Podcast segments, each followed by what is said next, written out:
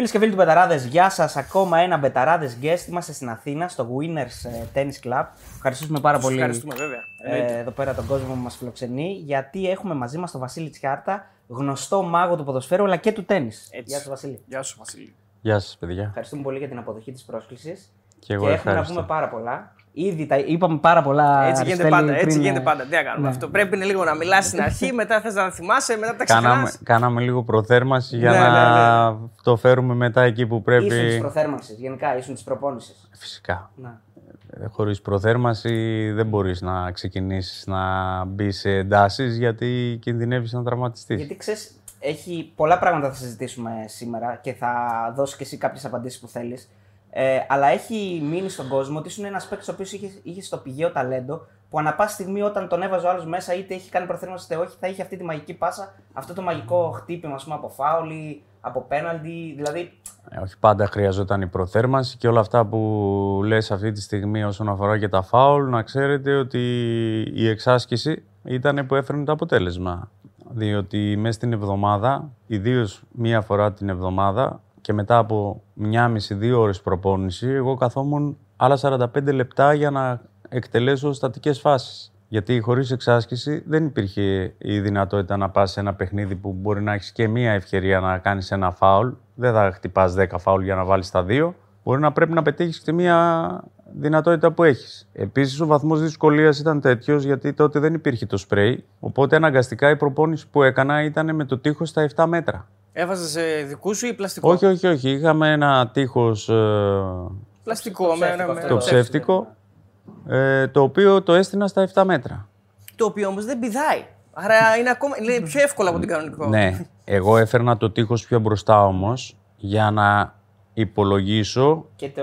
την καμπύλη που θα δώσω, το πού θα στοχεύσω, γιατί τότε όταν πήγαιναν να χτυπήσουν τα φάουλ και έκαναν βήματα μπροστά οι αντίπαλοι Πάντα. και πηδάγανε. Οπότε καταλαβαίνεις ότι σε μια προσωμείωση που θες να κάνεις πρέπει λίγο να τα φέρεις τα πράγματα όσο πιο δύσκολα γιατί η κοντινή απόσταση καταλαβαίνεις ότι δυσκολεύει να δώσεις το ύψος που θέλεις αρχικά. Άλλο να είναι το τείχος στα 9-15, οπότε εκεί λες μου δίνεται η δυνατότητα να χτυπήσω όσο καλύτερα γίνει το φάουλ και άλλο να πρέπει να αντιμετωπίσεις και την μειωμένη απόσταση από την μπάλα και το άλμα των αντιπάλων, οπότε ο βαθμός δυσκολίας γινόταν ακόμα μεγαλύτερος. Τώρα, τώρα που το συζητάμε, ε, μου έρχεται κατευθείαν μια ερώτηση. Έκανες ποτέ φάουλ; Επειδή βλέπουμε πολύ συχνά τώρα το τελευταίο ένα-δύο χρόνια, το έχουμε παρατηρήσει σίγουρα όλοι, που κάθεται ένας από κάτω χαμηλά. Έκανες ποτέ φάουλ χαμηλά, να κάτω από το τείχος να φύγει έτσι; ΑΕΚ Παναθηναϊκός στην ε, Φιλαδέλφια. Καταρακτώδης βροχή και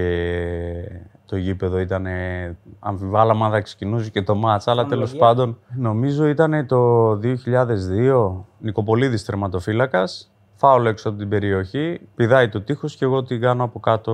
Α, περίμενε να πηδήξεις δηλαδή. Ε; Ή, ή το είχες στο μυαλό σου; Ξέρεις, οι συνθήκες πάντα παίζουν ρόλο. Εγώ ε, έπαιρνα τα πάντα υπολόγιζα. Το γήπεδο, την μπάλα, τον αντίπαλο, αν έβρεχε, αν φύσαγε. Όλα αυτά τα υπολογίζεις και αρχίζεις λίγο εκεί και προσαρμόζεις το χτύπημα γιατί και στην προθέρμανση ας πούμε έκανα μερικά 3-4 φάουλ για να δω πώς πάει, τι γίνεται. Ξέρεις, και από τα πρώτα χτυπήματα της μπάλας στην προθέρμανση αρχίζεις και καταλαβαίνεις αν αισθάνεσαι καλά εκείνη τη μέρα ή μπορεί κάτι να μην είναι που θα σου βγει. Ό,τι υπολογίζει ένας πιλότος δηλαδή για να πετάξει ένα αεροπλάνο, υπολογίζει ο Βασίλης για να.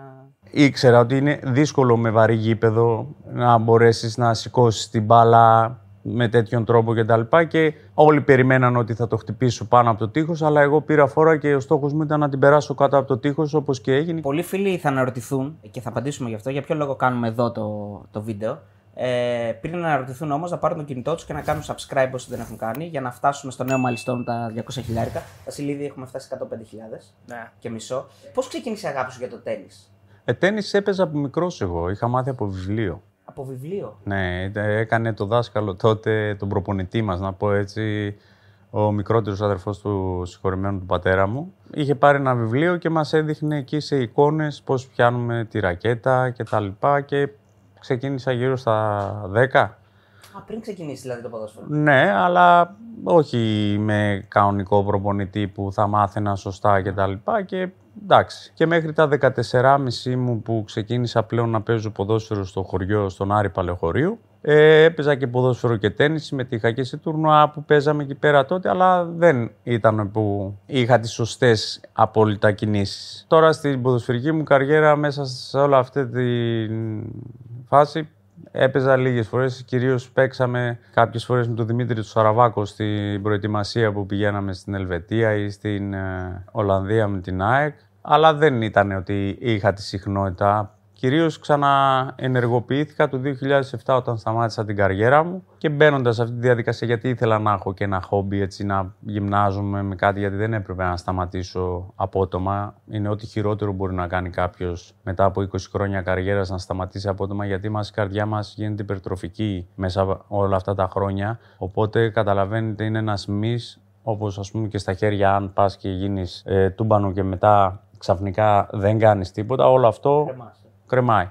Καρδιά που ξέρουμε πόσο σημαντικό όργανο είναι, δεν πρέπει να την αφήσεις μαζί, γιατί είναι επικίνδυνο για ανακοπή, για εγκεφαλικά. Για... Αν είχε επιλέξεις το τέννη, δηλαδή αντί για το ποδόσφαιρο, θα ήσουν ο Τσιτσιπάς πριν το Τσιτσιπά. Κοιτάξτε, δεν μπορείς να το πεις αυτό γιατί το τέννις είναι ένα άθλημα το οποίο είναι αρκετά δαπανηρό και κατά δεύτερον, τότε στην εποχή μας δεν ήταν ότι ήταν και στις καλύτερες του. Εδώ καλά, καλά τώρα δεν είναι. Που έχουμε και πρόσωπα να αναδείξουμε. Ε, εντάξει, πάντως ε, δεν είναι τα ίδια κόστη με το ποδόσφαιρο που θες ένα ζευγάρι παπούτσια. Ξέρω εγώ, yeah. δύο και τα υπόλοιπα όλα, ας πούμε. Και λίγη βενζίνη για να πηγαίνει ο Ναι, εδώ έχει πολλά κόστη. Τις ρακέτες, τα πλέγματα, παπούτσια, ρούχα, μπαλάκια, οτιδήποτε μέχρι να φτάσει σε ένα σημείο και μην φανταστείτε και αυτοί οι οποίοι παίζουν, ας πούμε, αυτοί οι οποίοι αρχίζουν και πληρώνονται είναι από το top 100 και Κορυφαίο επίπεδο δηλαδή. Ναι, ναι οι, από εκεί και μετά παίρνουν μέρος σε πολλά τουρνουά, προσπαθούν να συντηρηθούν μόνοι τους. Δεν έχουν τους χορηγούς, δεν έχουν όλα αυτά τα benefits, ας πούμε. Αλλά εγώ το ξεκίνησα σαν χόμπι και τότε ήταν που ξεκίναγε και με Βασίλη Βοφέντερερ και είναι ο αγαπημένος μου ταινίστα. Με απόλυτο σεβασμό σε όλους τους υπόλοιπους, έτσι. Απλά εμένα με, μου αρέσει περισσότερο ο Φέντερερ. Παίζεις τέννη ξέρεις τέννη. Δηλαδή, άμα δεις τέννη, καταλαβαίνεις πράγματα που δεν καταλαβαίνει ο απλός άνθρωπος. Ναι. ναι, γιατί είχα την τύχη να γνωρίσω και πρώην ταινίστες, παιδιά εδώ στην Ελλάδα. Και σίγουρα ένας από αυτούς του Παντελής ο Μοσχούτης ήταν αυτός που είχα την τύχη να γνωρίσω και με μάζεψε να το πω έτσι σε κάποια πράγματα τα οποία ε, μου λείπανε Μελέτησα και πάρα πολύ το Federer σε βιντεάκια και τα λοιπά και σιγά σιγά προσπάθησα να τα βάλω μέσα στο παιχνίδι μου μετά για να μπορώ να το ευχαριστιέμαι από τη στιγμή που μπορούσα να τα υποστηρίξω. Μέσα σε αυτό ας πούμε το κομμάτι ήταν που, που εστίασα περισσότερο. Αλλά είναι ένα χόμπι, ένα άθλημα το οποίο μου αρέσει πολύ. Είναι πάρα πολύ δύσκολο. Εντάξει, κανένας μην νομίζει ότι όλα αυτά τα οποία βλέπουν είναι εύκολα κτλ. Πολλά κρίνονται σε πάρα πολλές λεπτομέρειες. Παίζουν πάντα στο όριο. Είναι ένα άθλημα το οποίο έχει ιδιαίτερες ε, δυσκολίες, να το πω έτσι. Είναι ατομικό άθλημα. Είσαι μόνος. Πολύ διαφορετικό από το ποδόσφαιρο. Καμία σχέση. Όταν μιλάμε για ατομικό άθλημα, καταλαβαίνεις ότι όλα πρέπει να τα κάνεις εσύ. Στο ποδόσφαιρο έχεις κι άλλους 10 από δίπλα σου που σε υποστηρίζουν. Εδώ είσαι μόνος. Εσύ πρέπει να σερβίρεις, εσύ πρέπει να επιτεθείς, εσύ πρέπει να αμυνθείς, εσύ πρέπει να τα κάνεις όλα. Ωραία, να μας πει και για τον Στέφανο και να το κλείσουμε το τέννη. Ναι, ναι. Νομίζω ότι όλοι οι ποδοσφαιρόφιλοι πρέπει να, το έχουν κλείσει ήδη το, το βίντεο. Εντάξει, τώρα μιλάμε για τον Στέφανο. Μπορεί, μπορεί να γίνει ο νέος Φέντερ. Έχει πολλά χρόνια μπροστά του. Καταρχάς είμαι κατά των συγκρίσεων. Σωστά. Εντάξει, ο Στέφανος έχει το στυλ παιχνιδιού του, είναι ένα παιδί το οποίο έχει ξεκινήσει και πολύ φτωχικά και πολύ δύσκολα, επειδή την χάνει να ξέρω και τον πατέρα του και τον ίδιο. Και είχαμε παίξει αντίπαλοι μικροί σε ένα τουρνουά, αλλά ήταν πιτσιρικά τότε τον έπαιρνε ο πατέρας του δίπλα του για να παίξουν διπλό. Τον κέρδισες; Ε, είχαμε κερδίσει. Έπαιζα εγώ με τον Παντελή του Μοσχούτη και ο Στέφανος με τον πατέρα του. Αλλά ο Στέφανος ήταν μικρός. Εντάξει, στεκόταν καλά.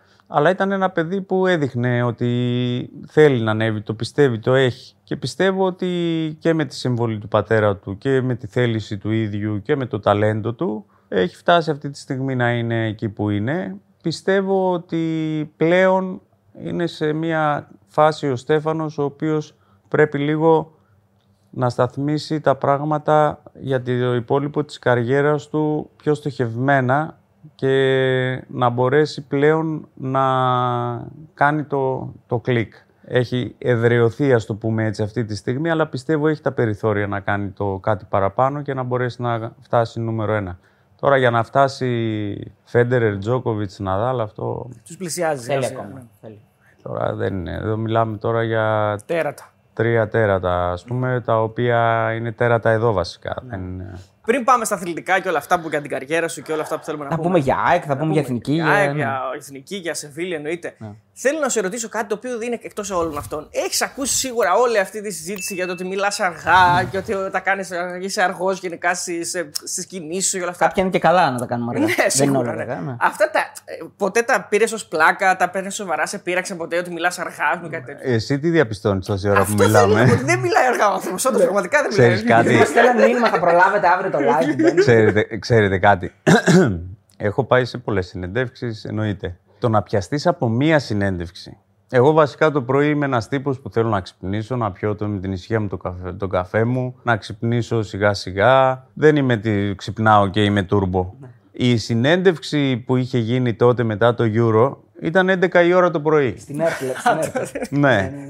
Οπότε το 11 η ώρα το πρωί και να είσαι λίγο σε μια φάση που ενδεχομένως να σου βγει κάτι διαφορετικό από αυτό που είσαι, δεν μπορείς να κολλήσεις σε αυτό. Ε, πάντα όμως υπάρχουν κάποιοι οι οποίοι θέλουν να ασχολούνται με όλα γιατί προφανώς μπορεί να μην έχουν ενδιαφέροντα στη ζωή τους και θέλουν ε, να προσπαθήσουν, να το πω έτσι, να χαλάσουν και την εικόνα του οποιοδήποτε και στέκονται σε αυτό. Δηλαδή, αν στις 10 συνεντεύξεις η μία βγήκε έτσι, δεν σημαίνει ότι είσαι έτσι. δεν κοιτάς άλλες 9.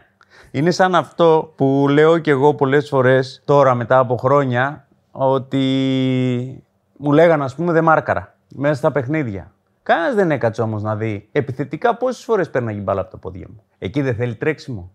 Εκεί δεν θέλει σκέψη. Γρήγορη σκέψη. Ταχύτατη σκέψη. Εκεί δεν θέλει ακρίβεια. Εκεί δεν θέλει να πετυχαίνει στους στόχους. Δηλαδή αυτό το κομμάτι που είναι μέσα στο ποδόσφαιρο το παραμερίζουμε και πιάνουμε κάτι το οποίο, οκ, δεν ήταν και το δυνατό μου σημείο και το ξέρω. Όπως και οι κεφαλιές μπορεί να μην ήταν το δυ- δυνατό μου στοιχείο. Αλλά γιατί δεν ζητάγανε ή δεν ζητάνε από κάποιους αμυντικούς, ας πούμε, σήμερα να βάλουν 15 και 20 γκολ; Εγώ έβαζα κάθε χρόνο πάνω από 10 γκολ. Στους αμυντικούς όμως δεν έλεγαν πηγαίνετε βάλτε 15 γκολ. Σε μένα έλεγαν όμως να μαρκάρω σαν αμυντικός. Καθένας στη δουλειά του. Ε, φυσικά. Γιατί ε, γι' αυτό παίζουν 11 και δεν παίζει ένας. Να πούμε για τη συγκεκριμένη συνέντευξη όμως, επειδή την αναφέραμε. Ναι, ότι πριν πάμε Ναι, εκεί. ναι. Ισχύει ότι δεν έχεις βάλει, επειδή το είπες ο Βασίλης, δεν έχεις βάλει ποτέ κεφαλιά. Ε, έχω βάλει σε ένα φιλικό. Σε φιλικό, ε. σε φιλικό, ναι. Ποτέ επίσημο. Δεν το, Γκολ. βα- δεν το Ω, βάζει στο δεν κεφάλι. έτυχε. Ε, Ή δε- δεν είναι- ε, όταν πας και εκτελείς όλες τις στατικές φάσεις, ας ναι. πούμε, ή όταν ε, γίνεται μια εξέλιξη μιας φάσης και εσύ είσαι έξω από την περιοχή, ας πούμε, δεν πάταγες. Συνήθιζε αυτό. Ήσουν τις περισσότερες φορές έξω από Και την περιοχή άλλος, και περίμενες. ναι, και άλλος να χτύπαγε τα κόρνερ όπως ας πούμε γινόταν με τον Σαραβάκο ή με κάποια άλλα παιδιά κτλ. Εγώ πάντα ήμουν έξω από την περιοχή γιατί, σουτ. για το σουτ. Ναι, να ναι, πάρω ναι. την απόκριση να σουτάρω. Παρότι είσαι ψηλός, δηλαδή. Είμαι θα... ένα 86. Ναι, είσαι, είσαι. Δηλαδή έχεις, θα μπορούσες Όχι, να το, χωθείς. το ύψος μου μου έδινε τη δυνατότητα να πάω να πηδήξω και να κάνω. Αλλά όταν κάπου αλλού ήμουν πιο απαραίτητος, για ποιο λόγο να μπω εκεί μέσα, ας πούμε, όταν από έξω από την περιοχή είχα τη δυνατότητα να πάρω το, την απόκρουση και να σουτάρω να βάλω κάποιο γκολ; Ε, η συγκεκριμένη συνέντευξη που είπε πριν ο Αριστοτέλης που έγινε το πρωί που μας είπε όλα αυτά έχει μείνει στην ιστορία και έχει, γι- έχει μείνει και μια ατάκα που μπορούν να τη χρησιμοποιούν πάρα πολλοί άνθρωποι και στην καθημερινότητά τους όταν θέλουν να πούν ότι κάτι είναι απλό.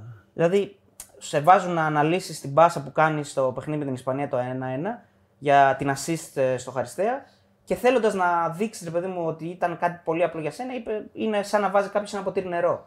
Αυτό πώς σου ήρθε εκείνη τη στιγμή; Ήταν μια πάσα για μένα όπως ε, για κάποιον θα, θα βάλεις ένα ποτήρι να πιει ένα νερό. Αυτό το είπα για να το καταλάβουν αυτοί οι οποίοι δεν έχουν παίξει ποδόσφαιρο. Αυτοί που έχουν παίξει ποδόσφαιρο και μπορούν να καταλάβουν, ας πούμε, αυτή η πάσα πώς βγήκε από μένα. Να σβήσει την πλάτη του Ελγκέρο, όπως είπες. Ναι, γιατί την ώρα που εγώ παίρνω την μπάλα και σηκώνω το κεφάλι και δεν έχω βέβαια αντίπαλο μπροστά, άρα έχω το χρόνο να δω για να κάνω την πάσα. Και βλέπω τον Ελγκέρα να κάνει δύο βήματα προς τα εμένα και τον Άγγελο να είναι δύο μέτρα πίσω από τον Ελγκέρα. Άρα ο στόχος μου ποιος είναι; Μια γρήγορη πάσα η οποία να μην δώσει περιθώρια αντίδρασης στον Ελγκέρα.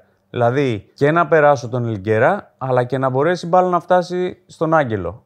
Από τη στιγμή που είχα τη δυνατότητα να κάνω την οποιαδήποτε πάσα, η επιλογή μου εκείνη τη στιγμή ήταν η ταχύτητα της πάσας που πρέπει να βγει για να μπορέσει να μην υπάρχει περιθώρια αντίδρασης. Όταν υπάρχουν κάποια σημεία μέσα στο γήπεδο που οι πάσες πρέπει να έχουν έναν άλλον τρόπο να τις κάνεις. Ε, πιο γρήγορες, πιο κοφτές, ναι. ή αν θες να δώσεις ακόμη, ακόμη και μια καμπύλη, να το πω έτσι, πάλι και αυτή η καμπύλη θα πρέπει να είναι τόση όσοι που να μην δώσει περιθώρια αντίδρασης στον τερματοφύλακα ή στους αμυντικούς να αντιδράσουν. Η μία η πάσα ήταν αυτή με τον Άγγελο που έπρεπε να βγει, να το πω έτσι, ξηράφι που το λέμε. Στον ήμι τελικό με την ε, Τσεχία, ο άλλος μου στόχος ήταν να ακυρώσω τον ε, Τσέχ. Η εντολή και η οδηγία του Ρεχάγκελ ήταν οι, οι, οι μου να ξεκινάνε από πίσω και να έρχονται μπροστά. Αυτό όμως δημιουργούσε ένα θέμα, τουλάχιστον σε μένα, ότι θα πρέπει να δώσω μεγαλύτερη καμπύλη στο χτύπημα, άρα ενδεχομένως είτε για τους αμυντικούς είτε και για τον Τζέχ ακόμη να του δώσει χρόνο να βγει και να, την, μπλοκάρει. να την μπλοκάρει. Το θέμα ποιο ήταν, ότι είχαμε το Δέλα, είχαμε τον Κατσουράνε, είχαμε τον Καψί, είχαμε τον Χαριστέα. Υπήρχαν ψηλά παιδιά δηλαδή που μπορούσαν να πηδήξουν και να πάρουν την κεφαλιά. Τι επιλέξαμε και το συνεννοηθήκαμε με τα παιδιά. Ο Τράι να πάει στο πρώτο δοκάρι στην ευθεία του δοκαριού και να είναι εκεί. Εκεί λοιπόν το μόνο εμπόδιο που είχα ήταν ο πρώτος παίκτης που ήταν μπροστά από τον Τράι. Άρα πάλι επιλέγω ένα χτύπημα πολύ δυνατό, να δώσω τόση όση καμπύλη στην μπάλα, αλλά να πάει να, να βρει τον Τραγιανό, ο οποίος το μόνο που έκανε ήταν απλά να, το έδαφος. να, να βάλει. Ναι, γιατί τον κράταγε ο αμυντικός. Ναι. Αλλά εκεί τι, τι πετυχαίνεις; Δηλαδή το χτύπημα ήταν τέτοιο που ακόμη και να μην μπορέσει να πηδήξει όπως θέλει, μόνο που θα τη βρει. Ναι, ναι, ναι, ναι. Και τι καταφέραμε, Ξεπε, ξεπεράσαμε τον πρώτο παίχτη που είχα μπροστά μου, εγώ το πρώτο εμπόδιο, και ο Τραγιανός έβαλε το κεφάλι του μπροστά και ακινητοποίησε τον Τσέχ. Ε, ο Τσέχ είναι ανύπαρκτος στη φάση, δεν προλαβαίνει ναι, να Ναι, γιατί τον ακυρώνει η θέση του Τραγιανού και το χτύπημά μου. Δεν είναι, μπορεί να τα βλέπουν εύκολα κάποιοι και να ναι. νομίζουν ότι. Αλλά όλα αυτά υπολογίζονται, τα σκέφτεσαι.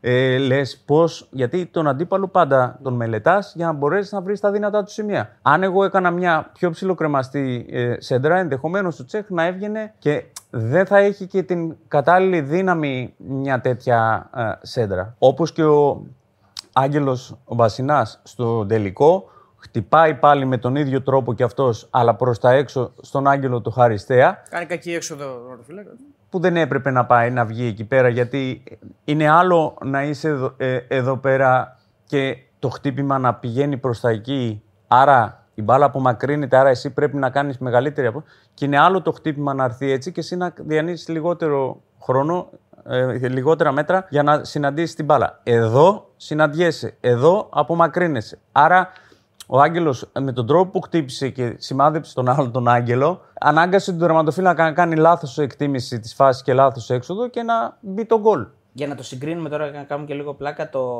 ε, το corner που εκτελείς ε, με τη Ζεχία σαν τι είναι; Δηλαδή, αν είναι, ας πούμε, αν είναι η πάση στο χαριστέα να βάζει κάποιο ένα ποτήρι νερό, το corner σαν τι είναι; Ή το φάλ με τη ρεάλ. Θα σου πω κάτι όσον αφορά τις δυσκολίες που εντόπισα εγώ τουλάχιστον, έτσι, με τις συγκεκριμένες μπάλες του Euro. Κατασκευαστικά αυτές οι μπάλε.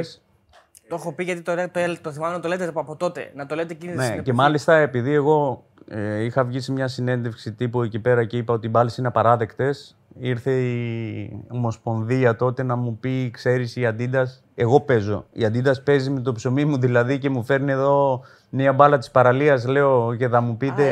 ε, Φυσικά, γιατί όταν κάναμε σε ανοιχτό χώρο, αυτή σκλήρινε. Και άμα τη χτύπαγες, άρχισε και πήγαινε. Δεν έπεφτε, δεν πήγαινε στο τέτοιο. Όταν όμως παίζαμε στους αγώνες, λόγω της υγρασίας και της ζέστης, μαλάκωνε. Άκουγες τα χτυπήματα. Ενώ όταν κάναμε την προπόνηση σε εξωτερικό χώρο, δεν άκουγε τόσο. Δηλαδή το ίδιο χτύπημα Τη μία έφευγε, πήγαινε όπου ήθελε. Το ίδιο χτύπημα με υγρασία και με ζέστη, επειδή μαλάκουν η μπάλα, πήγαινε εκεί που ήθελε. Άρα, εγώ πάντα και παραμονή του αγώνα και την ημέρα του αγώνα, προσπαθούσα να δω όταν κάναμε την προθέρμανση, μπαίναμε μέσα στο ημίχρονο κτλ. Προσπαθούσα να δω σε τι βαθμό ακούει η μπάλα. Ναι. Πώς τη λέγανε την μπάλα, θυμάσαι; Ούτε καν. Δεν θέλω να τη θυμάμαι καν, γιατί ήταν για μένα η καλύτερη μπάλα που υπήρξε ποτέ. Ναι.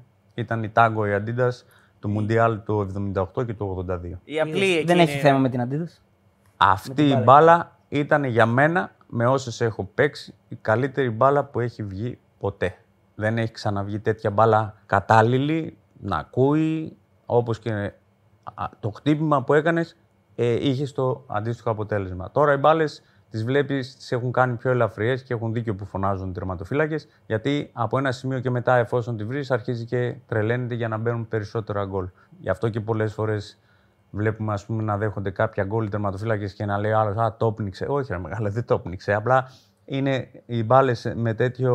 με- ε, είναι η κατασκευή τους τέτοια που ε, έχει γίνει για υπέρ και καλά του, του θεάματος. Είναι Το το Rotator τη πανάγα. λέγανε την μπάλα. Ρωτέιρο. Rotator. Ε, μια που πιάσαμε την εθνική, να πούμε λίγο ρε παιδί μου κάποια πράγματα για το, το κλίμα που υπήρχε τότε. Ποια είναι η σχέση σου αυτή τη στιγμή με τον Ρεχάγκελ, Γιατί είχα διαβάσει ότι γενικά μιλήσατε μετά από πολύ καιρό και τότε δεν ήταν οι καλύτερες σχέσεις που είχατε. Γιατί. Δεν ήταν θέμα οι καλύτερες σχέσεις. Ήταν θέμα το ότι στα προκριματικά τότε ήμουν από τους βασικούς, να το πω έτσι, και αυτούς που ε, είχαν μια συνεχόμενη παρουσία και με γκολ και με assist και τα λοιπά. Και πετυχαίνεις και τον κόλπο που μας στέλνει κιόλας. Ναι, το οποίο Το πέναλτι. μετά από αυτό έκανα μια εβδομάδα να κοιμηθώ. Από το άγχος, ε; Όχι από το άγχος. Για κάτσε και σκέψου αν το έκανα. Ναι, ναι, ναι, αυτό λέω. από τις δεύτερες η, σκέψεις. η ευθύνη, η ευθύνη εκείνη τη στιγμή. Και θυμάμαι που μου λέγανε αυτοί που ήταν στο γήπεδο, φίλοι μου Στη και λεωφόρο, συγγενείς, ναι, ναι. οι μισοί είχαν γυρίσει πλάτη. Αλλά εκείνη τη στιγμή έχεις τεράστια ευθύνη. Μιας που πήγαμε εδώ, υπάρχει ιστορία γύρω από το πέναλτι; Υπάρχει δηλαδή κάποιος άλλος που πρέπει να το κάνει και πας εσύ και γίνεται συζήτηση, κάτι όχι, όχι, όχι. Λένε ας πούμε και οι προπονητές ότι ε, πρώτος σε εκτέλεση είναι αυτός, δευ- αν δεν μπορεί αυτός κάποιος άλλος κτλ. Εντάξει, εκείνη τη στιγμή ήταν, αν θες, πιο πολύ πρωτοβουλία. Α, δεν ήσουν εσύ ο πρώτος εκτελεστής. Δεν μπορώ να, να το πω με σιγουριά, αλλά εκείνη τη στιγμή ήταν περισσότερο έτσι σαν πρωτοβουλία. Το κάνω εγώ δηλαδή, αφού το άστο για μένα. Πάντως δεν ήσουν παίκτης που κα- κρυβόσουν. Έτσι, δηλαδή. πάντα θα έπαιρνες την ευθύνη. Ε, δεν γίνεται χωρίς ευθύνη. Η αλήθεια είναι ότι δεν μ' άρεσε ποτέ να είμαι στα εύκολα και ζήταγα την μπάλα όταν έκαιγε και γενικά έπαιρνα πρωτοβουλίε και ρισκάριζα. Ήταν πράγματα τα οποία πρέπει να τα κάνεις γιατί όταν δείχνεις με τον τρόπο παιχνιδιούς σου ότι έχεις μεγάλο μερίδιο όσον αφορά τη δημιουργία, την εκτέλεση, το επιθετικό κομμάτι, ποτέ δεν μπορείς να κρυφτείς. Έχω ακούσει παίκτες χαμηλότερου βέβαια διαμετρήματο από σένα να λένε ότι σε κρίσιμα πέναλτι δεν θυμούνται τα βήματα προς την μπάλα. Δηλαδή έχει, έχει θολώσει τόσο πολύ το, το μυαλό τους που μετά θυμούνται μόνο την κατάληξη. Δηλαδή σε τέτοιο ήταν τέτοιο πέναλτι ή εσύ για σένα δεν ισχύει αυτό; Βασικά, κοίταξε, στο, όλα νο- ε, να ξέρετε ότι είναι θέμα συγκέντρωσης. Είναι το κλειδί η συγκέντρωση σε ένα ποδοσφαιρικό αγώνα, να μπορείς να τη διατηρήσεις συγκέντρωση όσο περισσότερο γίνεται. Δηλαδή να απομονώσεις το περιβάλλον, να εστιάσεις μέσα στις τέσσερις γραμμές, να μπορείς να κάνεις focus εκεί και να είσαι εκεί και να ψάχνεις να βρίσκεις λύσεις, ε, να έχεις επιλογές κτλ. Εγώ το συγκεκριμένο πέναλτι έκανα πέντε λεπτά να το χτυπήσω. Δεν παίρνει εκεί να πας να κάνεις μαγκές και προσποιήσεις και Πανέγκα, ε. πανέγκα και τέτοια. Άρα λοιπόν εγώ ήξερα ότι το δυνατό μου σημείο είναι να σουτάρω εκεί πέρα. Γι' Κάτω αυτό δεξιά. αριστερά από τον τερματοφύλακα, δεξιά από Για μένα. σένα, ναι. Αυτό λοιπόν είναι ένα χτύπημα το οποίο ε, εγώ πήγαινα αργά προς την μπάλα για να μην δώσω στον τερματοφύλακα τη δυνατότητα να φύγει πιο πριν. Το τελευταίο μου βήμα είναι πιο γρήγορο και πιο εκρηκτικ- ε, δυνατό το χτύπημα για να μην του δώσω περιθώρια αντίδρασης. Όλα αυτά τώρα μιλάμε για κλάσματα του δευτερολέπτου, έτσι. Γιατί ναι, μεν έπεσε από εκείνη την πλευρά, αλλά καθυστέρησε κάποια κλάσματα του, δε- του δευτερολέπτου. Ωραία, επανερχόμαστε στη σχέση με τον Ρεχάγκελ, αυτό που ξεκινήσαμε να λέμε. Με το Ρεχάγκελ, λοιπόν, ο- εντάξει, ξεκινάει το πρώτο παιχνίδι, οκ, δεν με ξεκινάει, κερδίζει η ομάδα, όλα καλά. Έρχεται το δεύτερο ματς με τους Ισπανούς, πάλι δεν ξεκινάω. Λογικά ο Ρεχάγκελ πάντα πορευόταν με το προηγούμενο παιχνίδι. Μπαίνω μέσα με την Ισπανία, ε, υπήρχε η εξέλιξη που υπήρχε και έρχεται το ματς τώρα με την ε, Ρωσία, όπου πάλι δεν με ξεκινάει. Βρισκόμαστε να χάνουμε στο πρώτο 20 λεπτό με 2-0, που θα μπορούσαμε να χάναμε και με 4-0. Έρχεται στο 25 λεπτό μου λέει σήκω για ζέσταμα. Σηκώνομαι για ζέσταμα, οκ. Μπαίνω στο 35, κερδίζουμε το κόρνερ, εξελίσσεται η φάση, βάζει το γκολ το δύσκολο, Ζήσης πάρα πολύ δύσκολο γκολ. Το πώς πρόλαβε την τελευταία στιγμή να τσιμπήσει την μπάλα, εγώ πάντα το θαυμάζω αυτό το γκολ. Ειλικρινά respect στον Ζήση για το τελείωμα. Και τέλος πάντων εξελίσσει το μάτς και προκριθήκαμε με, την, με το χειρότερο σενάριο, να το πω έτσι, που... Σα- σε- Στην ισοβαθμία. Ε, ναι, αλλά είχαμε Καλύτερο, νίκη, ναι. ισοπαλία ήττα, αλλά διαφορά γκολ ήταν. Ναι, ναι, στη διαφορά γκολ. αυτό. Ε, και εντάξει, κάποια στιγμή λες τρία στα τρία παιχνίδια δεν μπορείς να ξεκινήσεις έστω με τη Ρωσία που λες ότι και η ήττα με ένα γκολ διαφορά έτσι πως εξελίχθηκε και το άλλο το μάτς σου κάνει και ζήτησα να τον δω όχι με τον Τοπαλίδη διερμηνέα Γιατί; ε, γιατί δεν ήξερα αν θα μεταφράζει αυτά που θέλω και έτσι όπως πρέπει. Γιατί μετά υπήρχε και ένα θέμα με το Γιάννη κατά πόσο μεταφράζει αυτά που λέει ο Ρεγάγκελ και τα λοιπά. Είχε γίνει και θέμα τότε θυμάμαι με τους δημοσιογράφους γιατί φέρανε ένα Γερμανό Έλληνα να ακούσει και υπήρχε ζήτημα αν μεταφράζει σωστά ή όχι. Και συναντηθήκαμε σε ένα άλλο ξενοδοχείο 500 μέτρα από το ξενοδοχείο που μέναμε στη Λισαβόνα και το ρώτησα, λέω, έχεις κάποιο θέμα με μένα; Γιατί δεν παίζω, συμβαίνει κάτι και τα λοιπά; Όχι, μου λέει, δεν διαπραγματεύουμε, λέει, ποιος θα παίξει και τι θα παίξει και πότε θα παίξει και τα λοιπά. Λέω, δεν ήρθα να διαπραγματευτώ, του λέω, απλά ήρθα να σε ρωτήσω αν υπάρχει κάποιο πρόβλημα, αν δεν κάνω κάτι καλά, αν δεν είσαι ευχαριστημένος, αν, αν. Όχι, μου λέει, εγώ κρίνω πότε θα παίξεις και τα λοιπά. Ωραία, του λέω πότε είναι αυτό, λέει, εγώ λέει αυτό που βλέπω λέει είναι ότι θέλω να σε βάζω γύρω στο 60-65 που κουράζει το αντίπαλο. Του λέω χθες οι Ρώσοι κουραστήκαν στο 35 και με έβαλες ή απλά επειδή σφίξαν τα γάλατα έπρεπε να μπω γιατί όπως μπήκα και με την Ισπανία και έγινε η, η πάσα για τον γκολ του Άγγελου λες όχι μου λέει εγώ εντάξει και από τότε δεν ξαναμιλήσαμε. Μιλήσαμε στο φιλικό στο Ηράκλειο που κάναμε με την Ίντερ. Αλλά εγώ συνέχισα κανονικά. Θέλω να πω, επαγγελματικά δεν μπορείς να στυλώσεις τα πόδια εκείνη τη στιγμή. Θα πούμε και παρακάτω μετά κάποια πράγματα τα οποία πάλι συνάδουν με, την, με τον επαγγελματισμό. Ανεξάρτητα αν καλύπτεσαι, αν δεν καλύπτεσαι από κάτι, εσύ συνεχίζεις να κάνεις τη δουλειά σου όσο καλύτερα γίνεται κτλ. Οκ, μου έδωσε μια απάντηση, δεν με κάλυψε. Εγώ συνέχισα τη δουλειά μου και τέλος. Έρχεται το ματς με τη Γαλλία, το επόμενο που παίζαμε. Αυτό έγινε πριν τη Γαλλία.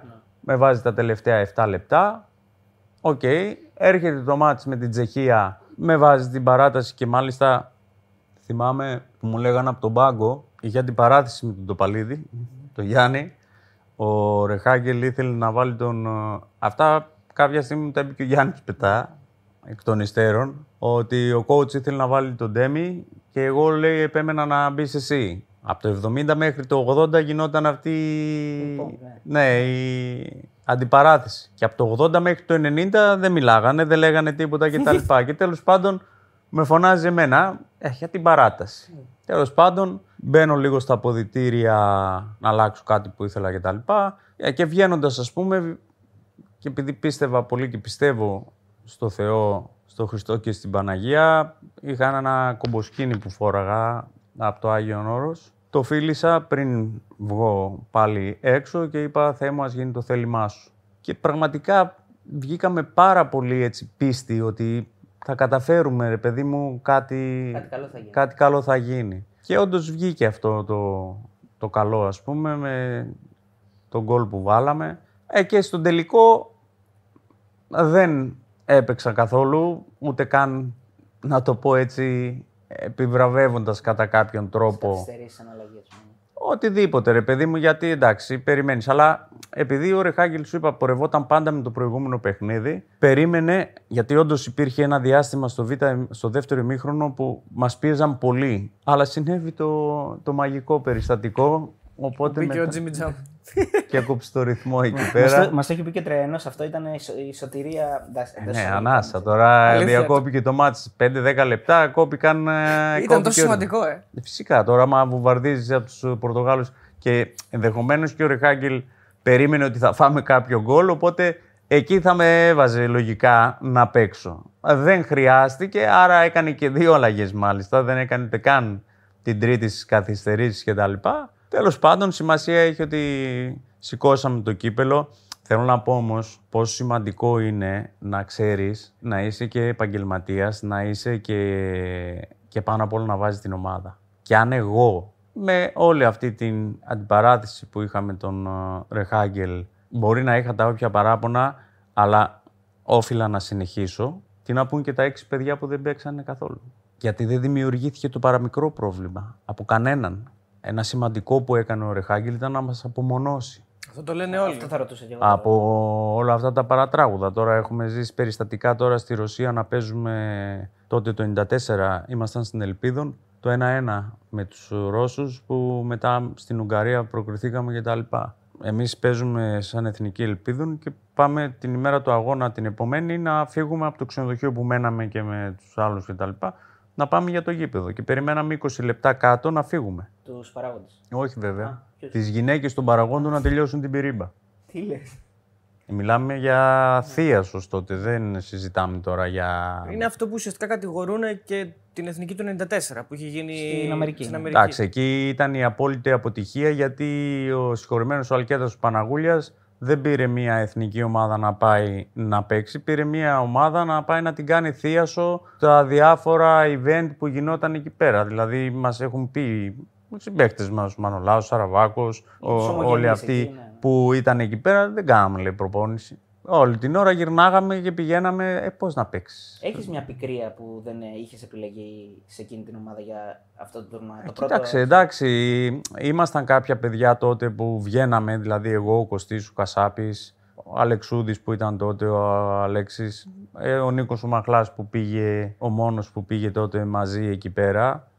Αλλά εντάξει, ήμασταν η επόμενη φουνιά. Μπορεί και να το έκανε επιβραβεύοντας αυτούς οι οποίοι προκριθήκανε με την ομάδα και τα λοιπά και δεν ήθελε να πάρει και κάποιους οι οποίοι ε, μας είχε στην προϋπολογή στα 30 άτομα αλλά μας έκοψε μετά. Αλλά ήταν η απόλυτη αποτυχία γιατί ε, ενώ εμείς πήγαμε κανονικά να συμμετέχουμε σε ένα τουρνουά το 2004 απομονωμένοι και το μόνο που είχαμε μαζί μας από πλευράς Ομοσπονδίας ήταν ο κύριος Βασίλης ο Χατζιαποστόλου ούτε καν να είναι κανένας άλλος. Ο μόνος που ήταν εκεί και ό,τι θέλαμε το λέγαμε σε Ε, για αυτόν. να και τα κανονίσει λοιπά. κάποια πράγματα. ναι. Ε, ο- έναν άτομο, τέλος. Και ο team manager ο Γιώργος ο Παπαλάνης. Άλλο ξενοδοχείο εσείς, άλλο ξενοδοχείο οι Ναι, υπόλοιποι. και έχει γραφτεί κιόλας ότι ο Γκαγκάτς πίεζε το Ρεχάγκελ να μείνουν όλοι μαζί και ο Ρεχάγκελ του έλεγε Έλεγε όχι. ότι είναι δυσαρεστημένοι Είναι λέει, οι δυσαρεστημένοι, παράγοντες. ναι. Ναι, οι παράγοντες το μόνο που κάνουν όλα τα χρόνια είναι να είναι δυσαρεστημένοι.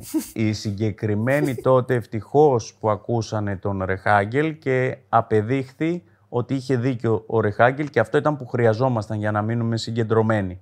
Η εθνική ήταν θείασος, λίγο με το Ρεχάγκελ για όσο ήταν εδώ πέρα κρατήθηκε αυτό το πράγμα και ξανά έγινε θείασος και μέχρι σήμερα συνεχίζει να είναι θείασος. Γιατί μιλάμε για άτομα τα οποία το 2008 στο Euro Αυστρίας μένανε σε ξενοδοχείο, οι παράγοντες με όλους τους παρατρεχάμενους κτλ. Και φεύγοντας αφήσαν και 500.000 χρέη στο mini bar, όλα αυτά που κάνανε εκεί πέρα. Αν δεν ήταν 500, να ήταν 50.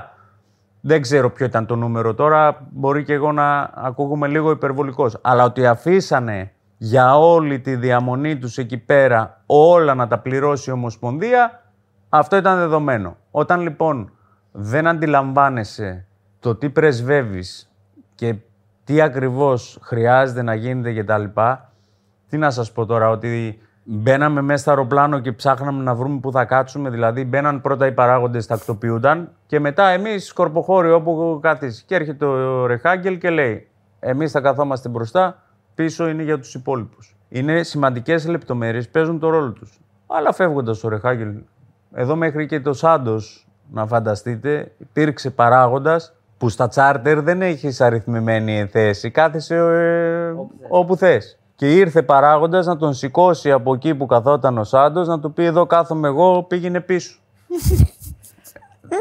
Ωραίο αυτό. Και λέει ο βοηθός του, του Σάντος, ο Βόκολος, λέει coach θα πάω εγώ πίσω. Όχι λέει, πάμε και οι δύο μαζί πίσω. δεν πας να σηκώσει τον προπονητή, ρε μεγάλε. Sorry κιόλας. δηλαδή, ποιος είσαι στην τελική για να πεις ότι θα σηκώσεις έναν προπονητή, έναν παίχτη; Εντάξει, μπορεί να είσαι αντιπρόεδρος στην Ομοσπονδία κτλ. Ε, κάπου λίγο και ένας σεβασμός. Ναι, ναι. Εδώ μέχρι και στο Euro όταν γυρίσαμε, φτάσανε στο σημείο να μαλώσουν και εκεί. Αργούσαμε να φύγουμε από το αεροδρόμιο γιατί αν θα είναι το αυτοκίνητο κάποιων παραγόντων πίσω ή μπροστά από το λεωφορείο μας. Και όταν μπήκαμε στη Μεσογείο και δεν πήγαινε τίποτα κτλ. Ήξερε να φύγει να πάει άλλο άλλο για να φτάσει στο Παναθηναϊκό στάδιο πιο νωρίς. Δεν έκατσε σε όλη την ε, διαδρομή που κάναμε τρεις ώρες, ας πούμε, όλη τη Μεσογείο μέχρι να φτάσουμε. Θέλω να σου πω ότι αν για κάτι το ποδόσφαιρο είναι εδώ που είναι, είναι καθαρά εξαιτίας όλων αυτών οι οποίοι δεν έχουν σχέση με το ποδόσφαιρο. Απλά έχουμε γεμίσει μπροστινούς και θα σας πω και παρακάτω γιατί το λέω αυτό, με ένα πρόσφατο περιστατικό πάλι με μένα και με την Ομοσπονδία και πραγματικά είναι λυπηρό γιατί ούτε κεφαλοποιήθηκε η επιτυχία του 2004. Όσα παιδιά περάσανε είτε από την Ομοσπονδία, να το πω καλύτερα, από την Ομοσπονδία, προσπάθησαν να τα χρησιμοποιήσουν και να τα κάψουν, με τελευταίο παράδειγμα το Θοδωρή του Ζαγοράκη πέρυσι, και όχι να τα αξιοποιήσουν. Ποτέ δεν μας αξιοποίησαν, ποτέ δεν μπήκανε στη διαδικασία να πούνε «Ελάτε εδώ ρε παιδιά, πάρτε, αναλάβετε αυτό το κομμάτι να το υποστηρίξουμε και με τι χρειάζεται, με οικονομικούς διευθυντές, με τεχνοκράτες, με, με... φέρτε μας τις εμπειρίες σας απ' έξω, τις σχέσεις σας, τις επαφές σας, να μπορέσουμε να φτιάξουμε ένα μοντέλο και από τη δική μας ε, ιδιοκρασία και νοοτροπία, αλλά και απ' έξω, να κάνουμε ένα μείγμα το οποίο να μπορέσει να μας οδηγήσει κάπου. Ποτέ, ποτέ. Και το πιο λυπηρό απ' όλα, πόσα χρόνια έχουν περάσει από το Euro, 8. δεν έχει γίνει μισή εκδήλωση από την Ομοσπονδία. Κανένα καλοκαίρι, Τετάρτης Ιουλίου, δεν έγινε παραμικρή εκδήλωση. Μόνο ότι κάνετε εσείς μόνοι σας, δηλαδή λέτε. Μόνοι μας ό,τι κάνουμε και πάλι δεν είμαστε υπό την αιγίδα της Ομοσπονδίας. Δεν κεφαλοποιήθηκε ποτέ η επιτυχία του 2004. Γιατί; Γιατί έχουμε γεμίσει κομπλεξικούς, οι οποίοι είναι μπροστινοί, κάποιον οι οποίοι ελέγχουν το ποδόσφαιρο και οι οποίοι δεν μπορούν να πάρουν απόφαση ούτε στην τουαλέτα να πάνε. Και είναι πραγματικά λυπηρό όλη αυτή η κατάσταση και με λυπεί ακόμα περισσότερο, επειδή μιλήσατε και με άλλα παιδιά και επειδή έχετε δει νομίζω τις εκπομπές μέσα από την Κοσμοτέ που κάναμε τα 2004 δευτερόλεπτα, λέμε ευτυχώς για μας που παίξαμε στο εξωτερικό και το πώς μας αντιμετωπίζουν, με τι σεβασμό, με τι αγάπη, με τι αναγνώριση, είναι συγκλονιστικό. Και νιώθουμε υπερήφανοι και γι' αυτό, αλλά νιώθουμε υπερήφανοι για την επιτυχία που κάναμε για τον κόσμο, που κάναμε χαρούμενους εκατομμύρια Έλληνες και στην Ελλάδα και στο εξωτερικό. Σε επίπεδο να μιλήσεις για αξιοποίηση, για οτιδήποτε έχει να κάνει με αυτό το κομμάτι, ούτε καν. Από ό,τι καταλαβαίνω, η επιτυχία ήταν καθαρά θέμα παικτών και προπονητικού team. Και, Και της τότε διοίκησης που ευτυχώς Άκουσε άκουσε το το Ρεχάγκελ. και παρότι εσύ, ας πούμε, δεν είχες μια κόντρα με τον Ρεχάγκελ, είσαι δίκαιος και έρχεσαι και λες ότι χάρη σε αυτόν τον άνθρωπο καταφέραμε. Ε, ε, Στο- έπαι- έπαιξε το ρόλο του, κακά τα ψέματα, μας εμπιστεύτηκε, μας στήριξε, Σας έκανε ομάδα. ναι. μας απομόνωσε, κλειδί, σημαντικό. Αλλά ήταν και θέμα προσωπικότητων όμως. Ήταν και Δικών θέμα σας. προσωπικότητων, εννοείται ότι ήταν και θέμα προσωπικότητων. Ήταν θέμα ότι από τα 23 παιδιά της αποστολής στα 15 είχαμε παίξει στο εξωτερικό. Άρα είχαμε απομυθοποιήσει όλους αυτούς που βλέπαμε σαν. Είναι θέμα ε, κάποιου μεγάλου προπονητή που δεν έχει έρθει από τότε, αν εξαιρέσουμε δηλαδή και το Σάντος, μετά το Σάντος. Αν και ήρθαν προπονητές οι οποίοι είχαν εμπειρία να επιβληθείς. Δηλαδή, ο, Σάντος, ο Ρεχάγκελ και ο Σάντος πώς κατάφεραν να επιβληθούν και οι άλλοι δεν μπορούσαν να πούνε ότι ξέρω εγώ. Δεν είναι, τελείωσε από εδώ δεν, και από εκεί. δεν είναι το θέμα ότι κατάφεραν να επιβληθούν, γιατί κατάφεραν τουλάχιστον να ελέγξουν το κομμάτι των παιχτών. Η Ομοσπονδία δεν λειτουργήσε ποτέ υποστηρικτικά με την έννοια της όποιας εξέλιξης. Αν εξαιρέσεις το ότι δεν προκριθήκαμε στο Μουντιάλ του 2006, μετά η Εθνική επανήλθε στις τελικές φάσεις. Τρία Αλλά σερί. είχε αυτό που λέμε την άβρα τη συνέχεια γιατί κρα- υπήρχαν θεμέλια. Όσον αφορά την εθνική ομάδα και όσον αφορά τον τρόπο με τον οποίο έπρεπε να λειτουργεί κτλ. Όμως είδες ότι αυτό κράτησε μια δεκαετία. Το 14 καταρρεύει, πέσαν όλα. Πέσανε. Γιατί; Γιατί γυρίσαμε πάλι στο καθεστώς. Εγώ τα ξέρω όλα. Εγώ ξέρω τι πρέπει να γίνει. Φύγε εσύ, έλα εσύ, κάνε. Ο Τάκης Σοφίσας που ήταν το παιδί που μπήκε περισσότερο από το 2008 και μετά, αν δεν κάνω λάθος, σαν team manager εκεί πέρα, ε, μπορείς να πεις ότι έκανε την, ε, τη δουλειά του σωστά. Δεν πήγε κανένα άλλο παιδί μετά να πεις. ότι- Ο Μπασινάς πήγε με τον Γιανακόπουλο, άντε να βρεις άκρη. Δεν, δεν παλεύονται. Ο Καραγκούνης πήγε, δεν, δεν σε αφήνουν. Δεν, ε, δηλαδή, ο Θοδωρής. Υπάρχει μεγαλύτερη ασχήμια, ασέβεια στον αρχηγό της Εθνικής του 2004 και MVP του τουρνουά. Να τον φέρεις, να τον βάλεις πρόεδρο και να κοιτάς πώς θα τον... α, Τι κράτησε, ούτε τρεις μήνες. Να τον θες γλάστρα ουσιαστικά. Ε, φυσικά. Ναι, γιατί αυτό θέλουν. Όλοι αυτοί εκεί πέρα, από τον πρώτο μέχρι τον τελευταίο, είναι γλάστρες και είναι μπροστινοί. Ε, δεν έχουμε δει να μπει ένας πρόεδρος, ρε παιδί μου, να διοικήσει να πάει μπροστά το ποδόσφαιρο. Να, να, να τον αφήσουν όμως να κάνει πράγματα για το ποδόσφαιρο ε, να εξελιχθεί, να πάει μπροστά. Και τα βλέπουμε κάθε χρόνο. Ήταν κάποιος που προσπάθησε αρκετά και συγκρούστηκε και γι' αυτό το λόγο; Δεν θυμάμαι, γιατί πολύ απλά δεν μπήκε κάποιος που να πεις ότι αυτός ρε παιδί μου. ε, Έχει όραμα, έχει πλάνο. Έχει... Μα σου λέω τι πιο απλό να στηρίξεις παιδιά τα οποία. Εγώ δεν σου λέω ότι είμαστε οι super duper που μπορούμε να. Αλλά δώσε μας τη δυνατότητα και στήριξέ μας. Μη μας φέρνεις για να μας απομυθοποιήσεις, για να δείχνεις εσύ ότι εσύ είσαι ο απαραίτητος. Δεν είσαι ο απαραίτητος. Τι συζητάμε κάθε χρόνο για το ποδόσφαιρο; Κάθε καλοκαίρι τι συζητάμε; Ε, για τις ομάδες στην Ευρώπη. Ποιο, που- όχι. Α, Ποιος θα ελέγξει τη διαιτησία; α, ναι, ναι, ναι. ναι. Εντάξει. Και δεν ξέρουμε αν θα ξεκινήσει το πρωτάθλημα και πότε θα ξεκινήσει και τι θα γίνει με, την, με τις ομάδες Β' Εθνικής, της Super League 2. Είναι πράγματα αυτά κάθε καλοκαίρι να συζητάμε για αυτό το πράγμα. Ποιος θα ελέγχει τη διαιτησία, τι είναι αυτό το πράγμα να ελέγχεις τη διαιτησία; Και τι έχει κάνει η Ομοσπονδία δηλαδή όλα αυτά τα χρόνια για να πεις ότι το ποδόσφαιρο, ρε παιδί μου, τέλος πάντων ξέρεις ότι έχει πέντε πράγματα τα οποία ε, πάνω σε αυτά έχει μια βάση και άντε να πάρει κάποιες βελτιώσεις. Ναι, με τις βελτιώσεις μαζί σου. Έχει όμως κορμό. Έχει κορμό το ελληνικό ποδόσφαιρο. Κάθε καλοκαίρι συζητάμε τα ίδια. Είναι και θέμα παραγόντων πάντως έτσι. Γιατί α, όλο αυτό που. Συγγνώμη, εγώ, αναλύσεις- εγώ, εγώ δεν είμαι εκεί πέρα για να κάνω τέτοιο. Εμένα το σύστημα δεν με αποδέχεται. Αυτό μου είπε και πρόσφατα ο Κώστας Κωνσταντινίδης που εδώ και τρία χρόνια όλο κάθε καλοκαίρι είναι να πάω ή στην Εθνική Νέων. Θυμάμαι πριν από τρία-τέσσερα χρόνια με πήρε ο Μελισανίδης τηλέφωνο, μου λέει θα μπορούσες να αναλάβεις την Εθνική Ελπίδων. Του λέω πρόεδρε ναι. Έχω τελειώσει με τα διπλώματα, το ξεκαθαρίζω για να μην νομίζει ο κόσμος ότι ε, δεν έχω τα διπλώματα, έχω το δίπλωμα UEFA Pro και του λέω πρόεδρε, οκ, σε ευχαριστώ που δεν.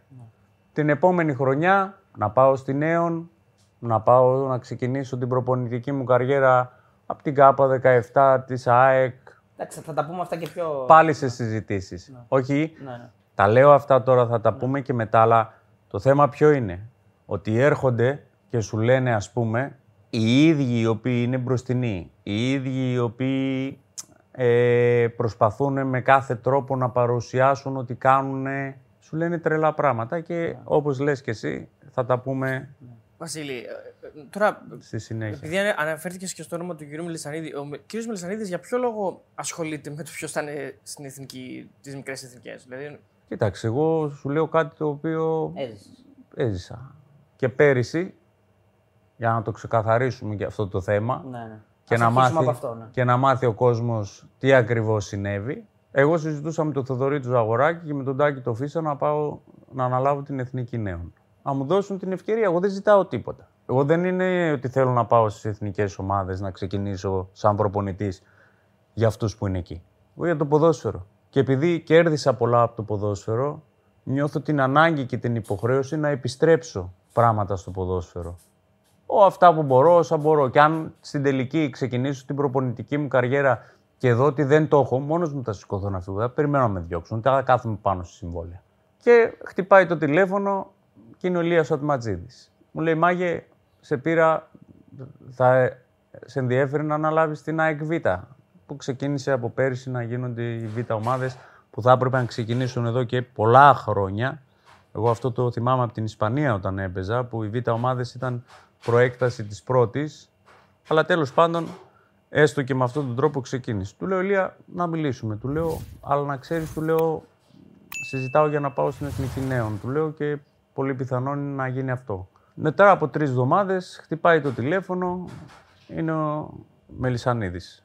Μου λέει θέλω να βρεθούμε και τα λοιπά. OK, okay, του λέω πρόεδρε, πού εδώ, συναντιόμαστε. Με το που καθόμαστε, μου λέει θέλω να αναλάβεις την β' ομάδα. Του λέω ναι, να σου ξεκαθαρίσω όμως κάτι, επειδή συζητούσα και με την Εθνική Νέων να αναλάβω. Εγώ είμαι προετοιμασμένος και για τις δύο περιπτώσεις, αλλά ό,τι νομίζεις εσύ ότι θέλεις εσύ. Όχι, μου λέει, θέλω να την αναλάβεις στην ομάδα και τα λοιπά. Τέλος πάντων, συζητάμε δύο ώρες, λέμε τα πάντα, δίνουμε τα χέρια. Αφήνω εκεί, εκεί. Μου λέει, παίρνα αύριο, μου λέει, από τα γραφεία, να συζητήσεις εκεί με τον Γιώργο τον Κοσμά, τον Γιάννη τον Παπαδόπουλο, τον Ηλία, με τον Γιάννη τον Παπαδημητρίου που ήταν εκεί πέρα για να μπει στη διαδικασία. Το μόνο που του ζήτησα, το μόνο που του ζήτησα, τίποτα άλλο, το μόνο που του ζήτησα ήταν το γυμναστή μου.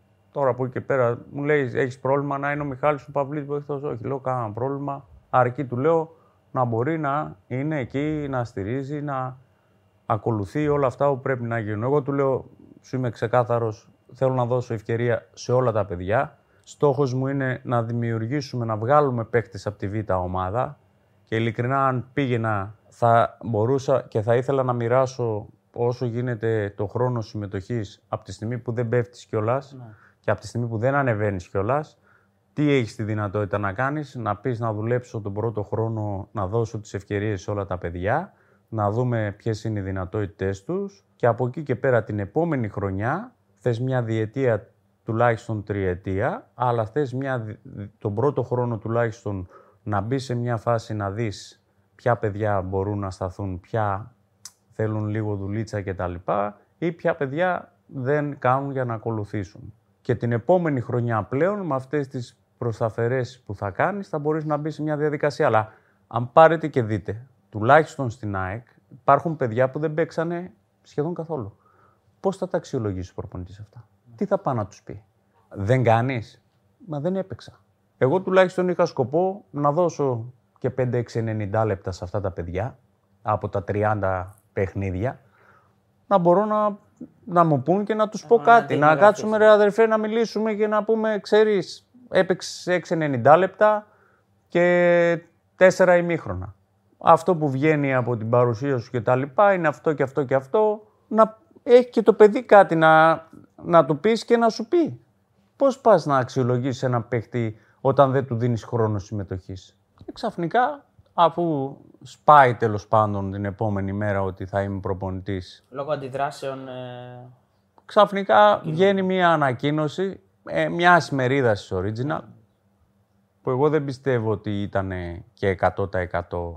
Αλλά μια που μας δίνεται ευκαιρία να ξεκαθαρίσουμε και κάποια πράγματα, διότι η ανακοίνωση ανέφερε την τότε καραμέλα που υπήρχε, ότι εγώ δεν δεχόμουν διακανονισμό τότε που ήταν να αναλάβει ο Ντέμις στην ομάδα. Για να το ξεκαθαρίσουμε αυτό, μια και καλή, και προκαλώ όποιον εμπλεκόμενο τότε, αν κάτι λέω λάθος, να βγει να μου πει ότι δεν ήταν έτσι. Το 2004 λοιπόν, ο Ντέμις είναι στην Ατλέτικο Μαδρίτης, εμείς έχουμε μείνει πίσω το καλοκαίρι του 3, για να ξεκινήσει η χρονιά του 3-4, πάνε να σκάσουν 18 προσφυγές. Συναντιόμαστε όλα τα παιδιά σε μια καφετέρια στην Κηφισιά και όταν ήρθε η σειρά μου να πω την άποψή μου και ως ένας από τους αρχηγούς τότε της ομάδος είπα ότι παιδιά πρέπει να βάλουμε πλάτη στην ομάδα, αυτή μας ανέδειξε, μπορεί τώρα να έχει δυσκολίες αλλά πρέπει να σταθούμε. Με τι διοίκηση τότε η ΑΕΚ; Πέτρος Στάθης. Σε κακή φάση οικονομικά. Και... Πολύ κακή. Προσωπική σχέση που έχω με τον Στέφανο τον Μαματζή, πρώην πρόεδρο της ΑΕΚ, τον παίρνω τηλέφωνο, του λέω «Πρόεδρε, σε παρακαλώ βοήθα να μας δώσεις κάποια χρήματα τέλος πάντων, δέσμευσέ τα από τα τηλεοπτικά τέλος πάντων, να γίνει εκχώρηση και να πάρει ας πούμε Αλλά εκείνη τη στιγμή χρειαζόμασταν χρήματα. Και όντως ανταποκρίθηκε ο, ο κύριος Μαματζής και πήγα εγώ προσωπικά ο ίδιος από το κατάστημα τράπεζας στη Συγκρού Πήρα 500.000 ευρώ, τα πήγα στους Τρακομακεδόνες, τα έδωσα στον Νίκο του Στράτο για να πληρωθούν οι παίχτες και να μπορέσει λίγο Να μην γίνουν προσφυγές. να μην γίνουν προσφυγές και τέλος πάντων να ηρεμήσει λίγο η κατάσταση μέχρι να ξαναδοθεί η δυνατότητα να πληρωθούμε κτλ. Βγαίνει η χρονιά όπως βγαίνει με τις δυσκολίες τότε με όλα αυτά τα οποία υπήρχαν και έρχεται πλέον η στιγμή που ο Ντέμις αποφασίζει και θέλει να πάρει την ομάδα. Ενώ παίζει. Είναι στην Είναι Ατλέτικο. στην Ατλέτικο Μαδρίτης. Εμείς έχουμε μείνει πίσω. Ο Ντέμις βέβαια φρόντιζε πάντα τα συμβόλαια που έκανε τον τελευταίο χρόνο να μην έχει να παίρνει λεφτά. Άρα είτε καθόταν στην ομάδα είτε έφευγε, Α, οκ, κατάλαβα. δεν είχε να λαμβάνει ή άφηνε ένα πολύ μικρό ποσό. Έτσι τουλάχιστον ε, μου μου είχαν πει οι τότε παράγοντες και τα λοιπά. Και μπαίνουμε σε μια διαδικασία τώρα να θέλει ο Ντέμις να πάρει την ομάδα με όλους αυτούς από πίσω που παρουσιάστηκαν μετά και μας ζητάει τέλος πάντων, μπαίνουμε σε μια κουβέντα, μας ζητάει να χαρίσουμε το 30%. Σε αρκετούς παίκτες, έτσι. όχι Σε μόνο- όλους. Σε όλους. Μιλάμε για περίπου το δεύτερο μισό του, του 2003-2004. Εκείνη τη χρονιά είναι. Ε, αυτό έχει ξεκινήσει από την άνοιξη πλέον του 4 Ωραία. Προς το φινάλε της χρονιάς. προς το φινάλε της χρονιάς. Λέει ο καθένας τη γνώμη του κτλ. Άλλος συμφωνεί, άλλος διαφωνεί, αλλά κανένας δεν έβγαινε να πάρει και καλά θέση κτλ. Πάλι ως ένας από τους αρχηγούς τότε της ομάδας κτλ.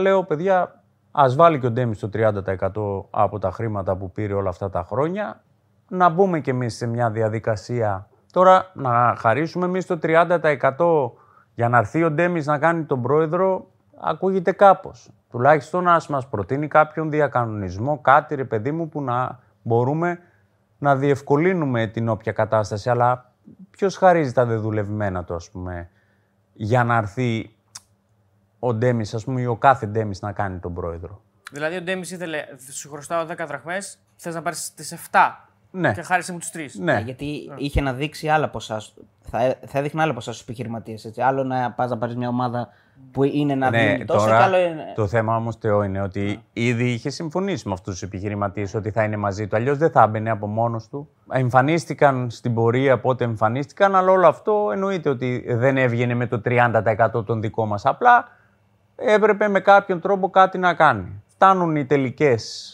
προ... προσφορές, να το πω έτσι, προτάσεις του Ντέμι στον καθένα και του λέει με προϋπόθεση ότι αυτός θεωρεί ότι εμείς θα υπογράψουμε αυτό το 30% μείον, Τόσο έχεις να παίρνεις εσύ, τόσο έχεις να παίρνεις ναι. εσύ. ναι. Α, κάποιοι μπορεί, δεν ξέρω τι κάναν κιόλας. Μπορεί και να το υπο... κάποιοι μπορεί να το υπογράψουν. Μπορεί να το δεχτεί. Αν είσαι κάποιο πρότεινε, ξέρεις, θα ανανεώσουμε για άλλο ένα χρόνο και θα τα πάρεις από εκεί κτλ. Αλλά τέλος πάντων την παρούσα φάση έπρεπε να φανεί τέλος πάντων αυτό. Ε, μου έρχεται και εμένα ένα χαρτί το οποίο εγώ είχα άλλα δύο χρόνια συμβόλαιο, έτσι. Το συμβόλαιο μου είχα ανανεώσει εγώ για μέχρι το 6. Φτάνει και σε μένα το χαρτί. Από, τις 100, από τα 100 ευρώ, ξέρω εγώ, δανείζουμε το νούμερο που ήταν να παίρνω, μου εμφανίζει ότι πρέπει να πάρω 20. Δεν δεν σου προέκυπτε από, Δεν από κάπου προκύπτει, αυτό. όχι. Λέω τότε στον οικονομικό διευθυντή, στο Βαλασόπουλο, αν δεν κάνω λάθος, ήταν και στους υπόλοιπους. Λέω: Δια δεν συνάδει αυτό που μου έχω εδώ πέρα. Και συν ότι γυρνώντας τη σελίδα ήταν λευκή, που σημαίνει ότι δεν ισχύουν τα δύο χρόνια και καλά ε, Α, μάλιστα. τους συμβολέους που έχεις. Άρα, Υπέγραφε και έφευγες. υπέγραφε και έφευγες. Αποδεχόσουν αυτό που σου έδωσε και έφευγες. Καθίστε ρε παιδιά, λέω. Τι γίνεται εδώ πέρα; Μιλάω με τους δικηγόρους, μιλάω με τον μάνατζερ τότε και τα λοιπά. Λέω αυτό μου έδωσε. Από πού και σου που λέει. Το ποσό είναι αυτό; Συζητάνε οι μάνατζερ με... και ο μάνατζερ μου τότε και ο δικηγόρος με την πλευρά της διοίκησης της ΑΕΚ. Όχι, λέει αυτά είναι. Βρε καθίστε καλά, δεν είναι αυτά. Όχι, λέει αυτά είναι. Άμα δεν σας αρέσει, λέει, κάντε προσφυγή, πη- πηγαίνετε στα δικαστήρια. Βρε, δεν θέλουμε να πάμε στα δικαστήρια, θέλουμε να βρούμε μια λύση. Οκ, δεν θέλετε να συνεχίσει ο Βασίλης, αλλά δεν μπορεί να φύγει και ο Βασίλης με αυτά που του προτείνετε. Αναγκαστικά πάω δικαστικός, αφού δεν θέλω να βρούμε τη λύση. Και αφού πάω δικαστικός, δικαιώνομαι. Μου επιδικάζει το δικαστήριο. Έλα όμως που τότε οικονομικός διευθυντής, αυτό τουλάχιστον έλεγε ο Ντέμις μετά, ότι δεν μου παρουσίασε όλα τα χαρτιά, μου παρουσίασε ένα μέρος.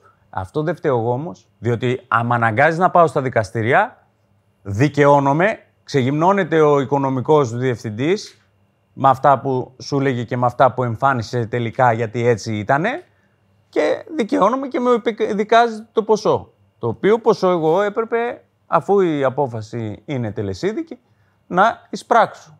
Εγώ όμως εξοφλήθηκα ένα χρόνο μετά. Και όποιος τολμάει και λέει ακόμη με περίσσιο θράσος ότι εγώ δεν δεχόμουν διακανονισμό, αυτό που έχω να του πω είναι ότι όχι μόνο δεν πίεσα την ομάδα να με πληρώσει, που αναγκάστηκα, το ξανατονίζω, αναγκάστηκα να πάω δικαστικός, δεν ήθελα να πάω δικαστικός και για να τελειώνει αυτός ο λεκές μια και καλή που προσπάθησαν κάποιοι να κρατήσουν και να συντηρήσουν από τότε, εξοφλήθηκα ένα χρόνο μετά από ό,τι όριζε η απόφαση δικαστική και εξοφλήθηκα γιατί η, ομάδα την επόμενη χρονιά βγαίνει στο Champions League και έπρεπε να μην έχει εκκρεμότητες, άρα πληρώθηκα. Και όποτε ε, δίπλωνε η δόση που είχα να παίρνω μέσα στη χρονιά και με έπαιρνε ο τότε οικονομικός διευθυντής ο Γιώργος Ορόκας, του λέγα Γιώργο μη ζορίζεσαι, πληρώστε τους παίχτες, άφησε με μένα όποτε έχεις την επόμενη φορά. Και ήρθα και πληρώθηκα ένα χρόνο μετά.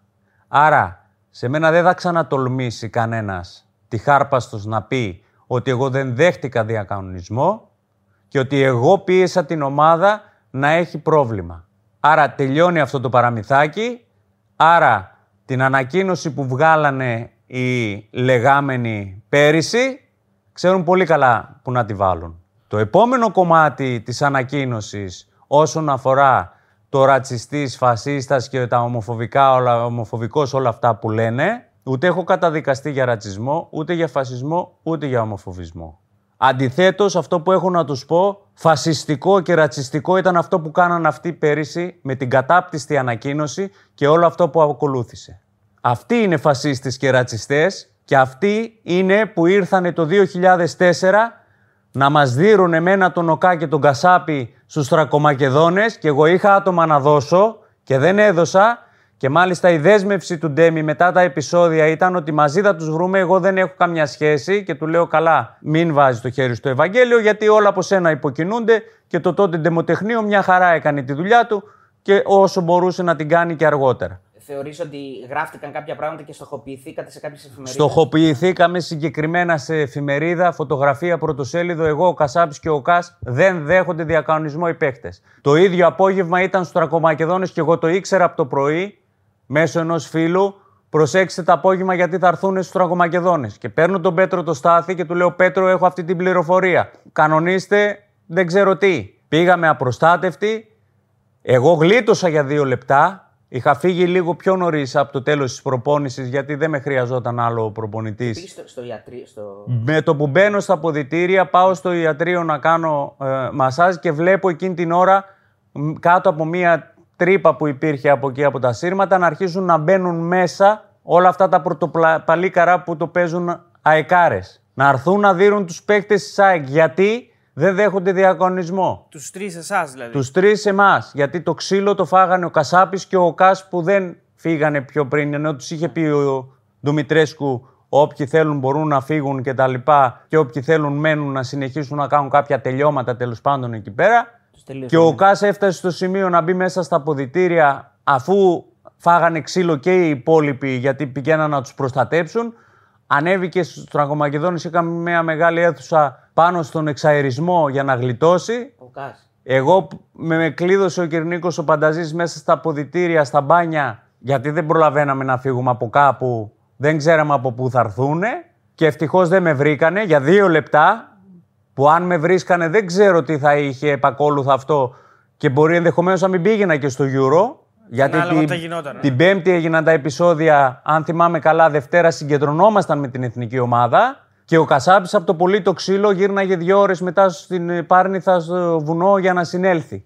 Συν το πλιάτσικο που υπήρξε μέσα στα αποδητήρια από όλους αυτούς που θέλουν να λέγονται ότι είναι ΑΕΚ. Εγώ, θα, εγώ ντρέπομαι για αυτούς να λένε ότι είναι ΑΕΚ όταν έρχονται να πλακώσουν στο ξύλο τους παίκτες της ΑΕΚ. Είναι άλλο να έρθεις και να τους πεις, παιδιά, κοιτάξτε, συνέλθετε, κάντε κτλ. Και άλλο να πας να χτυπήσεις τους παίκτες της ομάδα σου. Εσύ που από τιμωρίες και φασαρίες δεν έχεις να επιδείξεις κάτι άλλο υπέρ της ομάδος.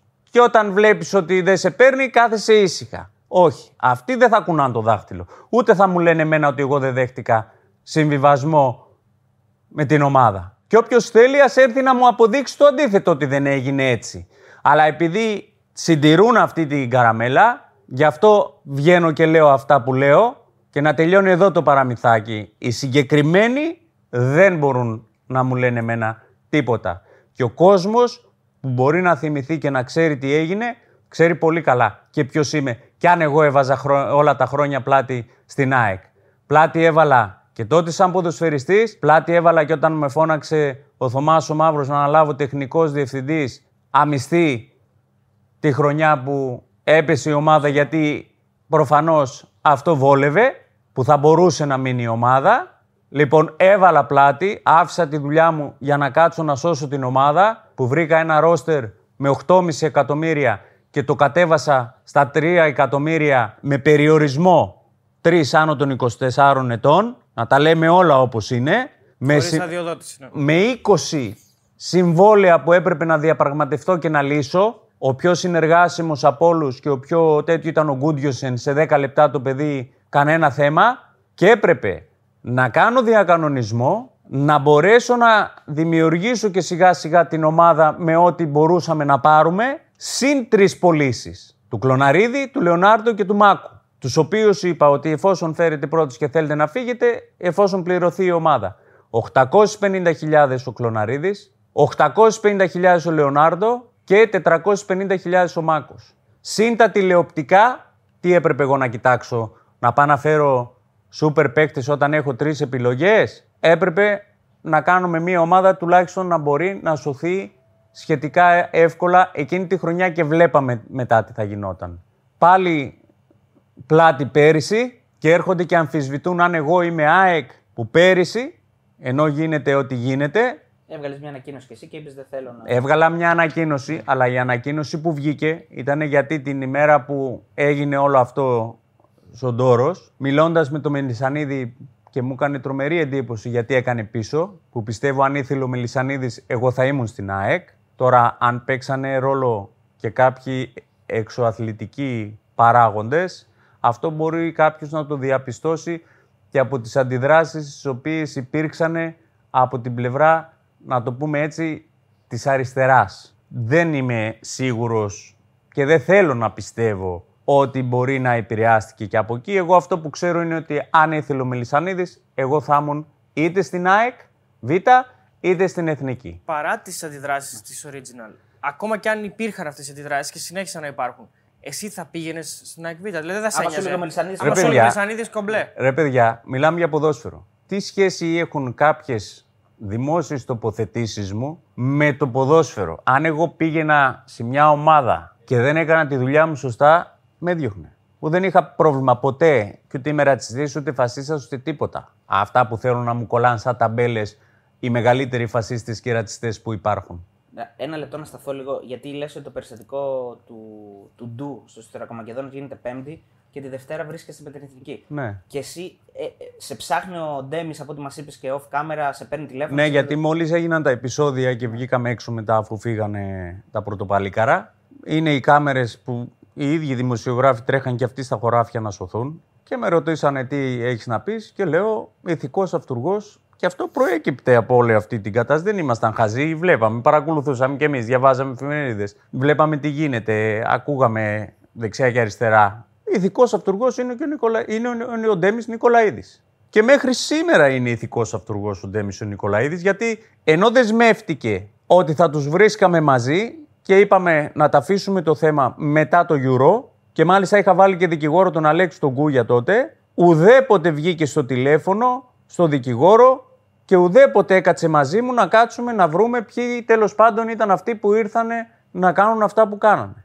Ουδέποτε. Άρα μέχρι και σήμερα είναι δυτικός αυτούργος. Έλα, συνεπήρξατε στην εθνική ομάδα Ναι, μετά πώς- από μερικούς πώς μήνες. έγινε; Και μάλιστα σε έχω δει να πηγαίνει στην εκπομπή του στο Sport FM να μιλάτε. Δηλαδή Ναι. έχετε επαφές. Δηλαδή δεν είναι ότι δεν Οι μιλάτε. επαφές, οι επαφές που έχουμε είναι μέσω του Legends 2004. Δεν είμαστε ότι αυτή τη στιγμή βρισκόμαστε έξω να Εντάξει, δεν βρούμε. είστε φίλοι, αλλά Όχι, αλλά νομίζω ότι και στην εκπομπή του που με κάλεσε δεν ε, είχα κανένα θέμα να πάω γιατί πολύ απλά εγώ είμαι εντάξει απέναντί του.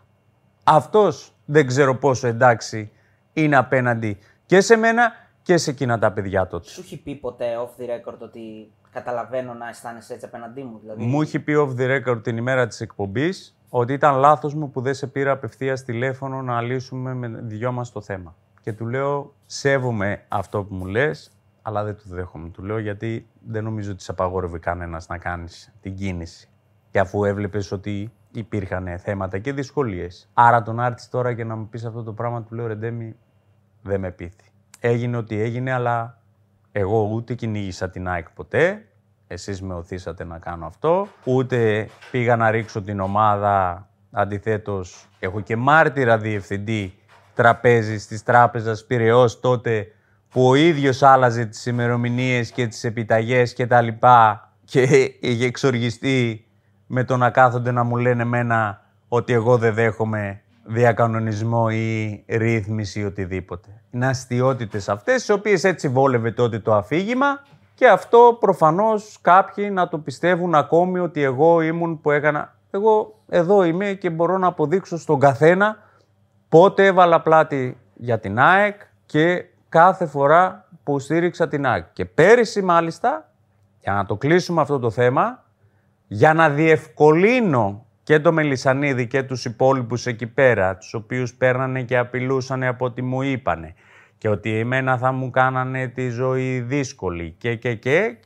και μιλάω με το Μελισανίδη και του λέω «Τι γίνεται πρόεδρε» μου λέει «Τι να γίνει ρε Βασίλη, δεν βλέπεις αντιδράσεις» Ναι, του λέω «Και ποιος διοικεί αυτή την ομάδα» Ναι, μου λέει «Αλλά τώρα αυτή τη στιγμή κάτι πρέπει να γίνει» OK, okay, του λέω «Εγώ σου είχα πει να σε διευκολύνω εφόσον θες να μην έχεις θέμα» να πάω κι εγώ στην Εθνική Νέων Προπονητής, του λέω, και OK. Okay. Και μου λέει, OK, okay, μου λέει, αυτό μπορούμε να το κανονίσουμε. Αν με είδατε εσείς στην Εθνική Νέων, να μου το πείτε και εμένα. Ναι. Εγώ αντιθέτως τους απάλλαξα με την ανακοίνωση που έβγαλα. Ναι, τους προστάτευσα. ναι, εγώ δεν έκανα πίσω. Εκείνη τη στιγμή έπρεπε να γίνει αυτό όμως. Για να τους προστατέψω. Γιατί αν εγώ δεν έκανα πίσω, θα μου πεις θα μπορούσαν με το έτσι θέλω να σου πούνε ότι δεν υπογράφουν. Δεν ανέλαβαν καμιά ευθύνη. Βασίλη, υπήρχε και μια συνομιλία πριν από λίγες μέρες για να πας σε ένα κλιμάκιο της Εθνικής. Σωστά. Ναι.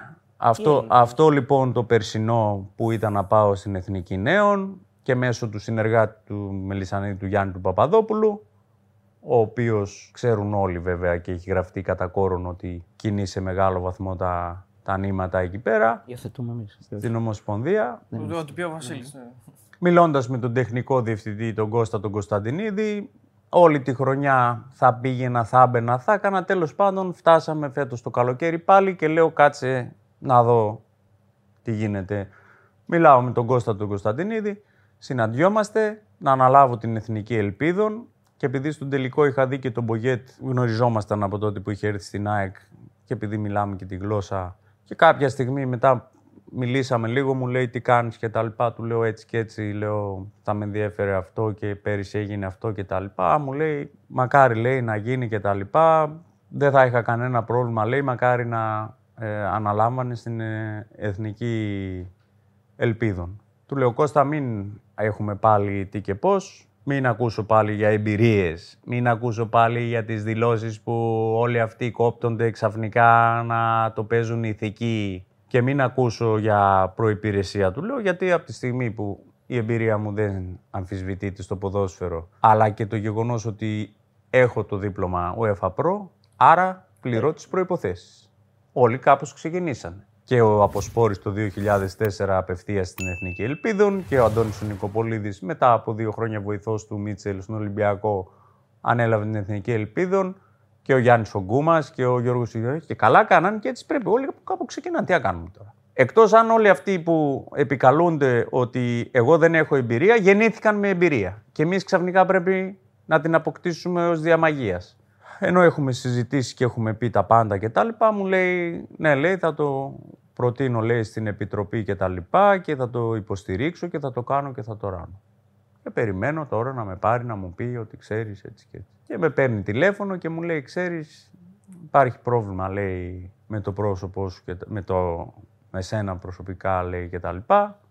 Λέω ποιο, ακούσω πάλι λέω τις ίδιες προφάσεις; Ναι, λέει να οι δηλώσεις λέει και τα λοιπά και ότι δεν έχεις ε, προϋπηρεσία και τα λοιπά. Αυτά νομίζω στα είχα ξεκαθαρίσει. Του λέω και μου είχες πει και εσύ και είχες παραδεχτεί ότι δεν τα ασπάζεσαι και δεν θα τα δεχτείς. Τώρα ξαφνικά τι έγινε; Να λέει δεν μπορώ να τα υποστηρίξω και τάξη μου λέει αυτό που πρέπει να καταλάβεις είναι το σύστημα ότι δεν σε σηκώνει. Λέω το σύστημα, υπάρχει αυτό το σύστημα τελικά το οποίο δέχεται ή δεν δέχεται, τι ακριβώς; Είχε και μια επικοινωνία και με τον νέο πρόεδρο.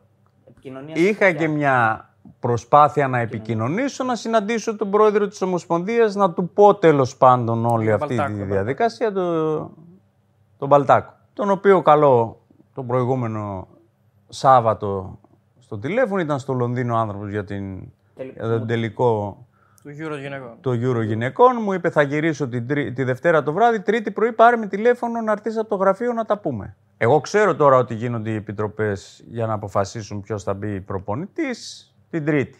Θα ήθελα να σας δω, λέω, Τρίτη πρωί.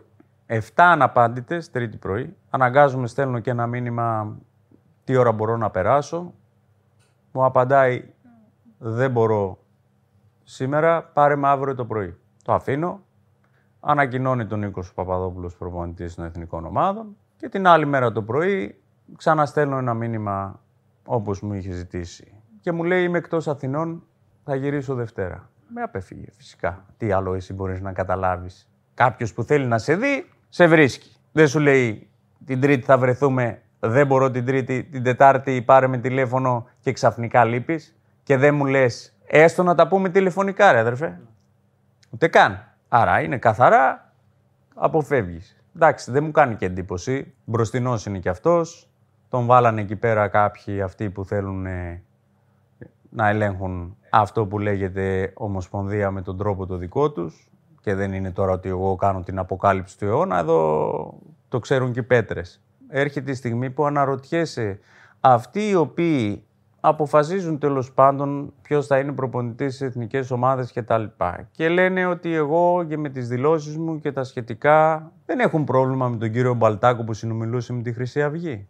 Που όσοι και να προσπάθησαν να με συνδέσουν με Χρυσή Αυγή, εγώ δεν έχω καμία σχέση, το τονίζω και το ξεκαθαρίζω και από εδώ, ούτε με τα άκρα δεξιά, ούτε με τα άκρα αριστερά και γενικά με τα άκρα. Από ό,τι αντιλαμβάνομαι τελικά, αν όντως ισχύει αυτό που μου είπε ο Κώστας ο Κωνσταντινίδης, ότι δεν με θέλει το σύστημα, και αυτό το βλέπω γιατί κανείς δεν ήρθε μέχρι σήμερα, ας το πούμε έτσι, από κάποια ομάδα που ξέρει ότι έχω το δίπλωμα προπονητή και θα ήθελα να ξεκινήσω και έχει συζητηθεί ευρέως.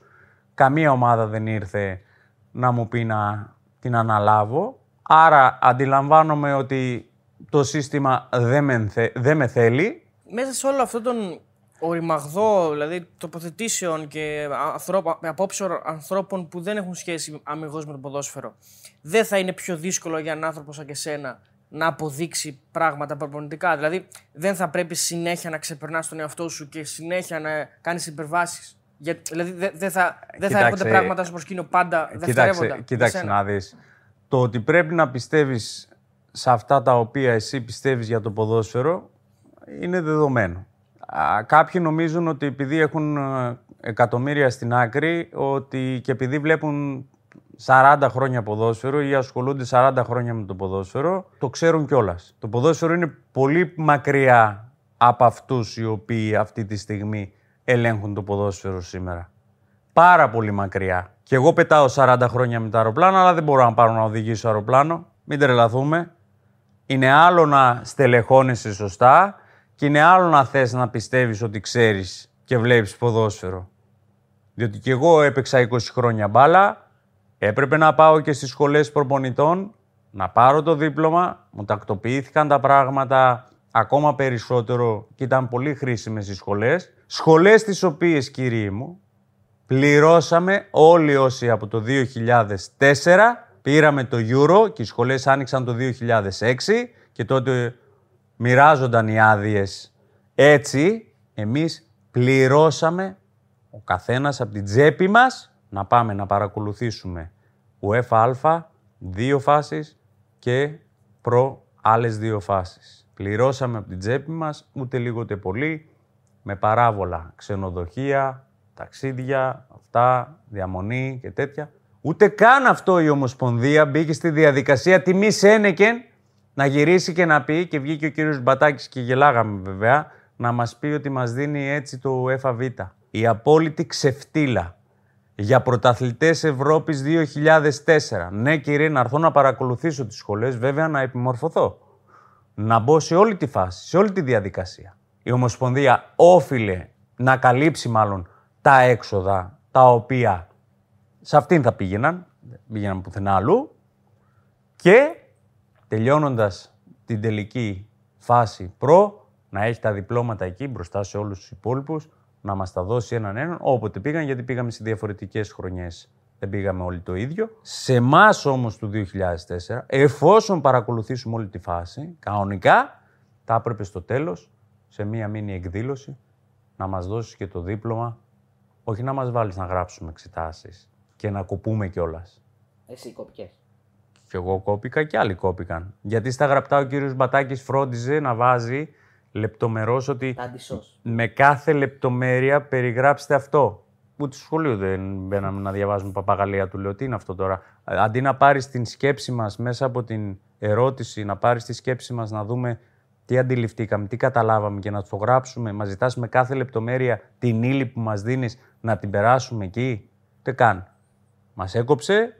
Άρα για να επαναεξεταστείς πάλι έπρεπε να πληρώσεις το παράβολο και με χίλια μύρια ζόρια φτάσαμε στο σημείο να το πάρουμε τέλος πάντων αυτό το δίπλωμα το οποίο δεν ξέρω αν θα χρησιμοποιηθεί, το οποίο δίπλωμα Άλλοι το πήραν, λες. κάνει και ναι. Ναι, αλλά εδώ όμως έρχομαι και επιστρέφω στην κυρία ΕΠΟ και στους κύριους αυτούς μπροστινούς, οι οποίοι δεν τρέπονται να ξεφτιλίζονται. Πριν δύο χρόνια, προπονητής εθνικών ομάδων, δεν έχω τίποτα με κανένα παιδί ότι πω απολύτως κανένα προσωπικό θέμα. Εγώ αυτή τη στιγμή λέω για το θέμα της διαδικασίας που επικρατεί εκεί μέσα. Προπονητής εθνικής ομάδας, οδηγία της UEFA πρέπει να έχει UEFA Pro. Αν όχι το δίπλωμα, γιατί όταν μπαίνεις στην ε, σχολή UEFA Pro, ε, πιστοποιη- είσαι πιστοποιημένος ήδη. Α, μπορείς να δουλεύεις. Μπορείς να δουλέψεις με την εκκρεμότητα, αυτό γίνεται. Για μία χρονιά, οκ, η UEFA το δέχεται. Πέρυσι, αυστηρή η οδηγία της UEFA ότι δεν μπορεί να δουλέψει προπονητής. Ο ίδιος προπονητής, πάλι στην εθνική ομάδα την ίδια, χωρίς δίπλωμα, οδηγία της UEFA παραβλέπεται. Αυτό υπάρχει περίπτωση να φάμε κάποιο πρόστιμο. Τι να σου πω. Δεν ξέρω. Δεν έχω και την UEFA ότι είναι το Άγιον Όρος. Αυτά τώρα τι κάνουν μεταξύ τους και τι δεν κάνουν. Εγώ λέω τι Ναι, ναι, πληροφορίες έχω. Ναι. Ο κύριος Κωνσταντινίδης που είναι τεχνικός διευθυντής, σαφέστατη οδηγία της UEFA ότι ή πρέπει να έχει δίπλωμα τεχνικού διευθυντή ή UEFA Pro. Δεν έχει τίποτα από τα δύο. Συνεχίζει εκεί. Και όταν ανέλαβε ο κύριος Κωνσταντινίδης και μπήκε στην Ομοσπονδία, δούλευε και ως μάνατζερ με γραφείο και εδώ στην Ελλάδα και στη Γερμανία. Τώρα, αν δούλευε παράλληλα ή αν άφησε το γραφείο και επικεντρώθηκε, πάντως μέχρι και σήμερα που μιλάμε, αυτό που ξέρω είναι ότι δεν πληρεί τις προϋποθέσεις να είναι εκεί πέρα. Αλλά το Βασίλη Τοτζιάρτα, πρωταθλητή Ευρώπης, ο οποίος έχει κάνει κάποιες τοποθετήσεις για συγκεκριμένα θέματα και εδώ είμαι να τα συζητήσουμε, να τα ξεκαθαρίσουμε. ακριβώς μόλις τελειώσει. Ναι. Και επειδή δεν έχει προϋπηρεσία, δεν μπορεί να δουλέψει στην εθνική ομάδα. Δεν μπορεί να μεταδώσει στα παιδιά της εθνικής ομάδος τι σημαίνει το εθνόσημο, τις εμπειρίες από το εξωτερικό, από το εσωτερικό, το να μπορέσει να δώσει ερεθίσματα και να στηρίξει αυτά τα παιδιά, τους μελλοντικούς, ας το πούμε έτσι, Έλληνες ποδοσφαιριστές οι οποίοι να κάνουν την καριέρα τους. Δεν μπορεί ο Βασίλης ο Τσιάρτας. Αλλά μπορούν όλοι αυτοί να είναι εκεί πέρα. Περίμενε λίγο. Έρχομαι λίγο στην. Πριν πάμε σε αυτό το θέμα που λες, έρχομαι λίγο στην απέναντι πλευρά, Βασίλη. Καθόμαστε 2, 3, 4, 5 άνθρωποι και λέμε ποιο να πάμε προπονητή; Πέφτει το όνομα του Τσιάρτα στο τραπέζι. Και εκεί οι υπόλοιποι λένε Ναι, αυτό, μήπως είπε αυτό, αντιδράσεις. Άσε να έχουμε το κεφάλι μας ήσυχο, πες κανέναν άλλον. Εσύ αυτό. Οκ, το καταλαβαίνω ότι δεν το δέχεσαι, αλλά σου περνάει ως σκέψη, ως μια, έχει, ότι έχει μια λογική. Ότι μπορεί ρε παιδί μου να, κάποιους να τους ενοχλώ με βάση αυτά που λέω. Μα συγγνώμη, πολύ απλά ο καθένας λέει την άποψή του και είμαστε σε δημοκρα- ε, σε δημοκρατικό καθεστώς. Αλίμονο, αλίμονο, εάν λογοκρινόταν όλοι, δεν θα έπρεπε αυτή τη στιγμή να υπάρχει κανένας. Δεν θα έπρεπε να κυβερνάει η χώρα. Δεν λέω να σου απογρέψω να μιλάς, Μισό αλλά λεπτό. να τους ενοχλούν Όχι, αυτά που μισό λες. λεπτό. Έχουν γίνει χειρότερα εγκλήματα. Πολύ χειρότερα πράγματα έχουν υποθεί, έχουν γίνει και βλέπουμε ότι κάποιοι έχουν την όποια μέσα εισαγωγικά ασυλία να μπορούν να υφίστανται και να συνεχίζουν να καθορίζουν τέλος πάντων τις τύχες αυτού του τόπου αλλά ο κακός είμαι εγώ. Όχι, δεν το δέχομαι. Γιατί ξέρεις γιατί; Γιατί είναι προφάσεις. Και μπορώ να σου φέρω ένα σωρό παραδείγματα τα οποία δεν θα έπρεπε καν να υπάρχει κάποιος να δουλεύει. Και ξέρουμε πολύ καλά. Και εσύ και εγώ και όλοι μας. Αυτά εδώ λοιπόν είναι προφάσεις. Έχεις μετανιώσει για κάτι που έχεις γράψει; Όχι, απολύτως για τίποτα. Ο- Εννοώ δεν, δεν, το, δεν είπες μετά ότι. α, Μα είμαι όταν, δώρος. όταν αυτό που γράφεις ξεσηκώνεται όλος ο κόσμος και το 80% των Ελλήνων ασπάζεται αυτά τα οποία λες εσύ, απλά επειδή τα λες εσύ κάνουν άλλο έκο και από ό,τι θα τα πει ο απλός Έλληνας και τα λοιπά, αλλά εγώ χιλιάδες μηνύματα έχω δεχτεί πέστα, τα λέμε κι εμείς αλλά δεν ακουγόμαστε. Επιτέλους βρέθηκε κάποιος να πει το αυτονόητο και τα λοιπά. Τι συζητάμε, σε ποια χώρα είμαστε και συζητάμε τι αυτή τη στιγμή. Βασίλη, έχεις μετανιώσει το, αυτό το tweet που είχες κάνει για, το, για την ε, Γιάννα Αγγελοπούλου και για τον Αντετοκούμπο που τον είχε βάλει τότε στο. στην- Όχι. Γιατί να μετανιώσω. Καταρχάς, α, πρέπει να ξέρουμε και να διαχωρίζουμε κάποια πράγματα. Απόλυτος σεβασμός και respect στο Γιάννη Αντιτοκούμπο. Το παιδί με όλες αυτές τις αντικσοότητες, με όλες αυτές τις δυσκολίες κατάφερε, ασπάστηκε την Ελλάδα, σέβεται την Ελλάδα, είναι στην εθνική ομάδα αυτή τη στιγμή που βλέπουμε κτλ. Ε, κάνει μια άκρος επιτυχημένη καριέρα στο NBA, κανένα θέμα και μακάρι να ε, κάνει την καριέρα που ενδεχομένως έχει και άλλα περιθώρια να κάνει. Είναι άλλο όμως ένα ιστορικό γεγονός που αφορά την Ελλάδα και άλλο το μάρκετινγκ.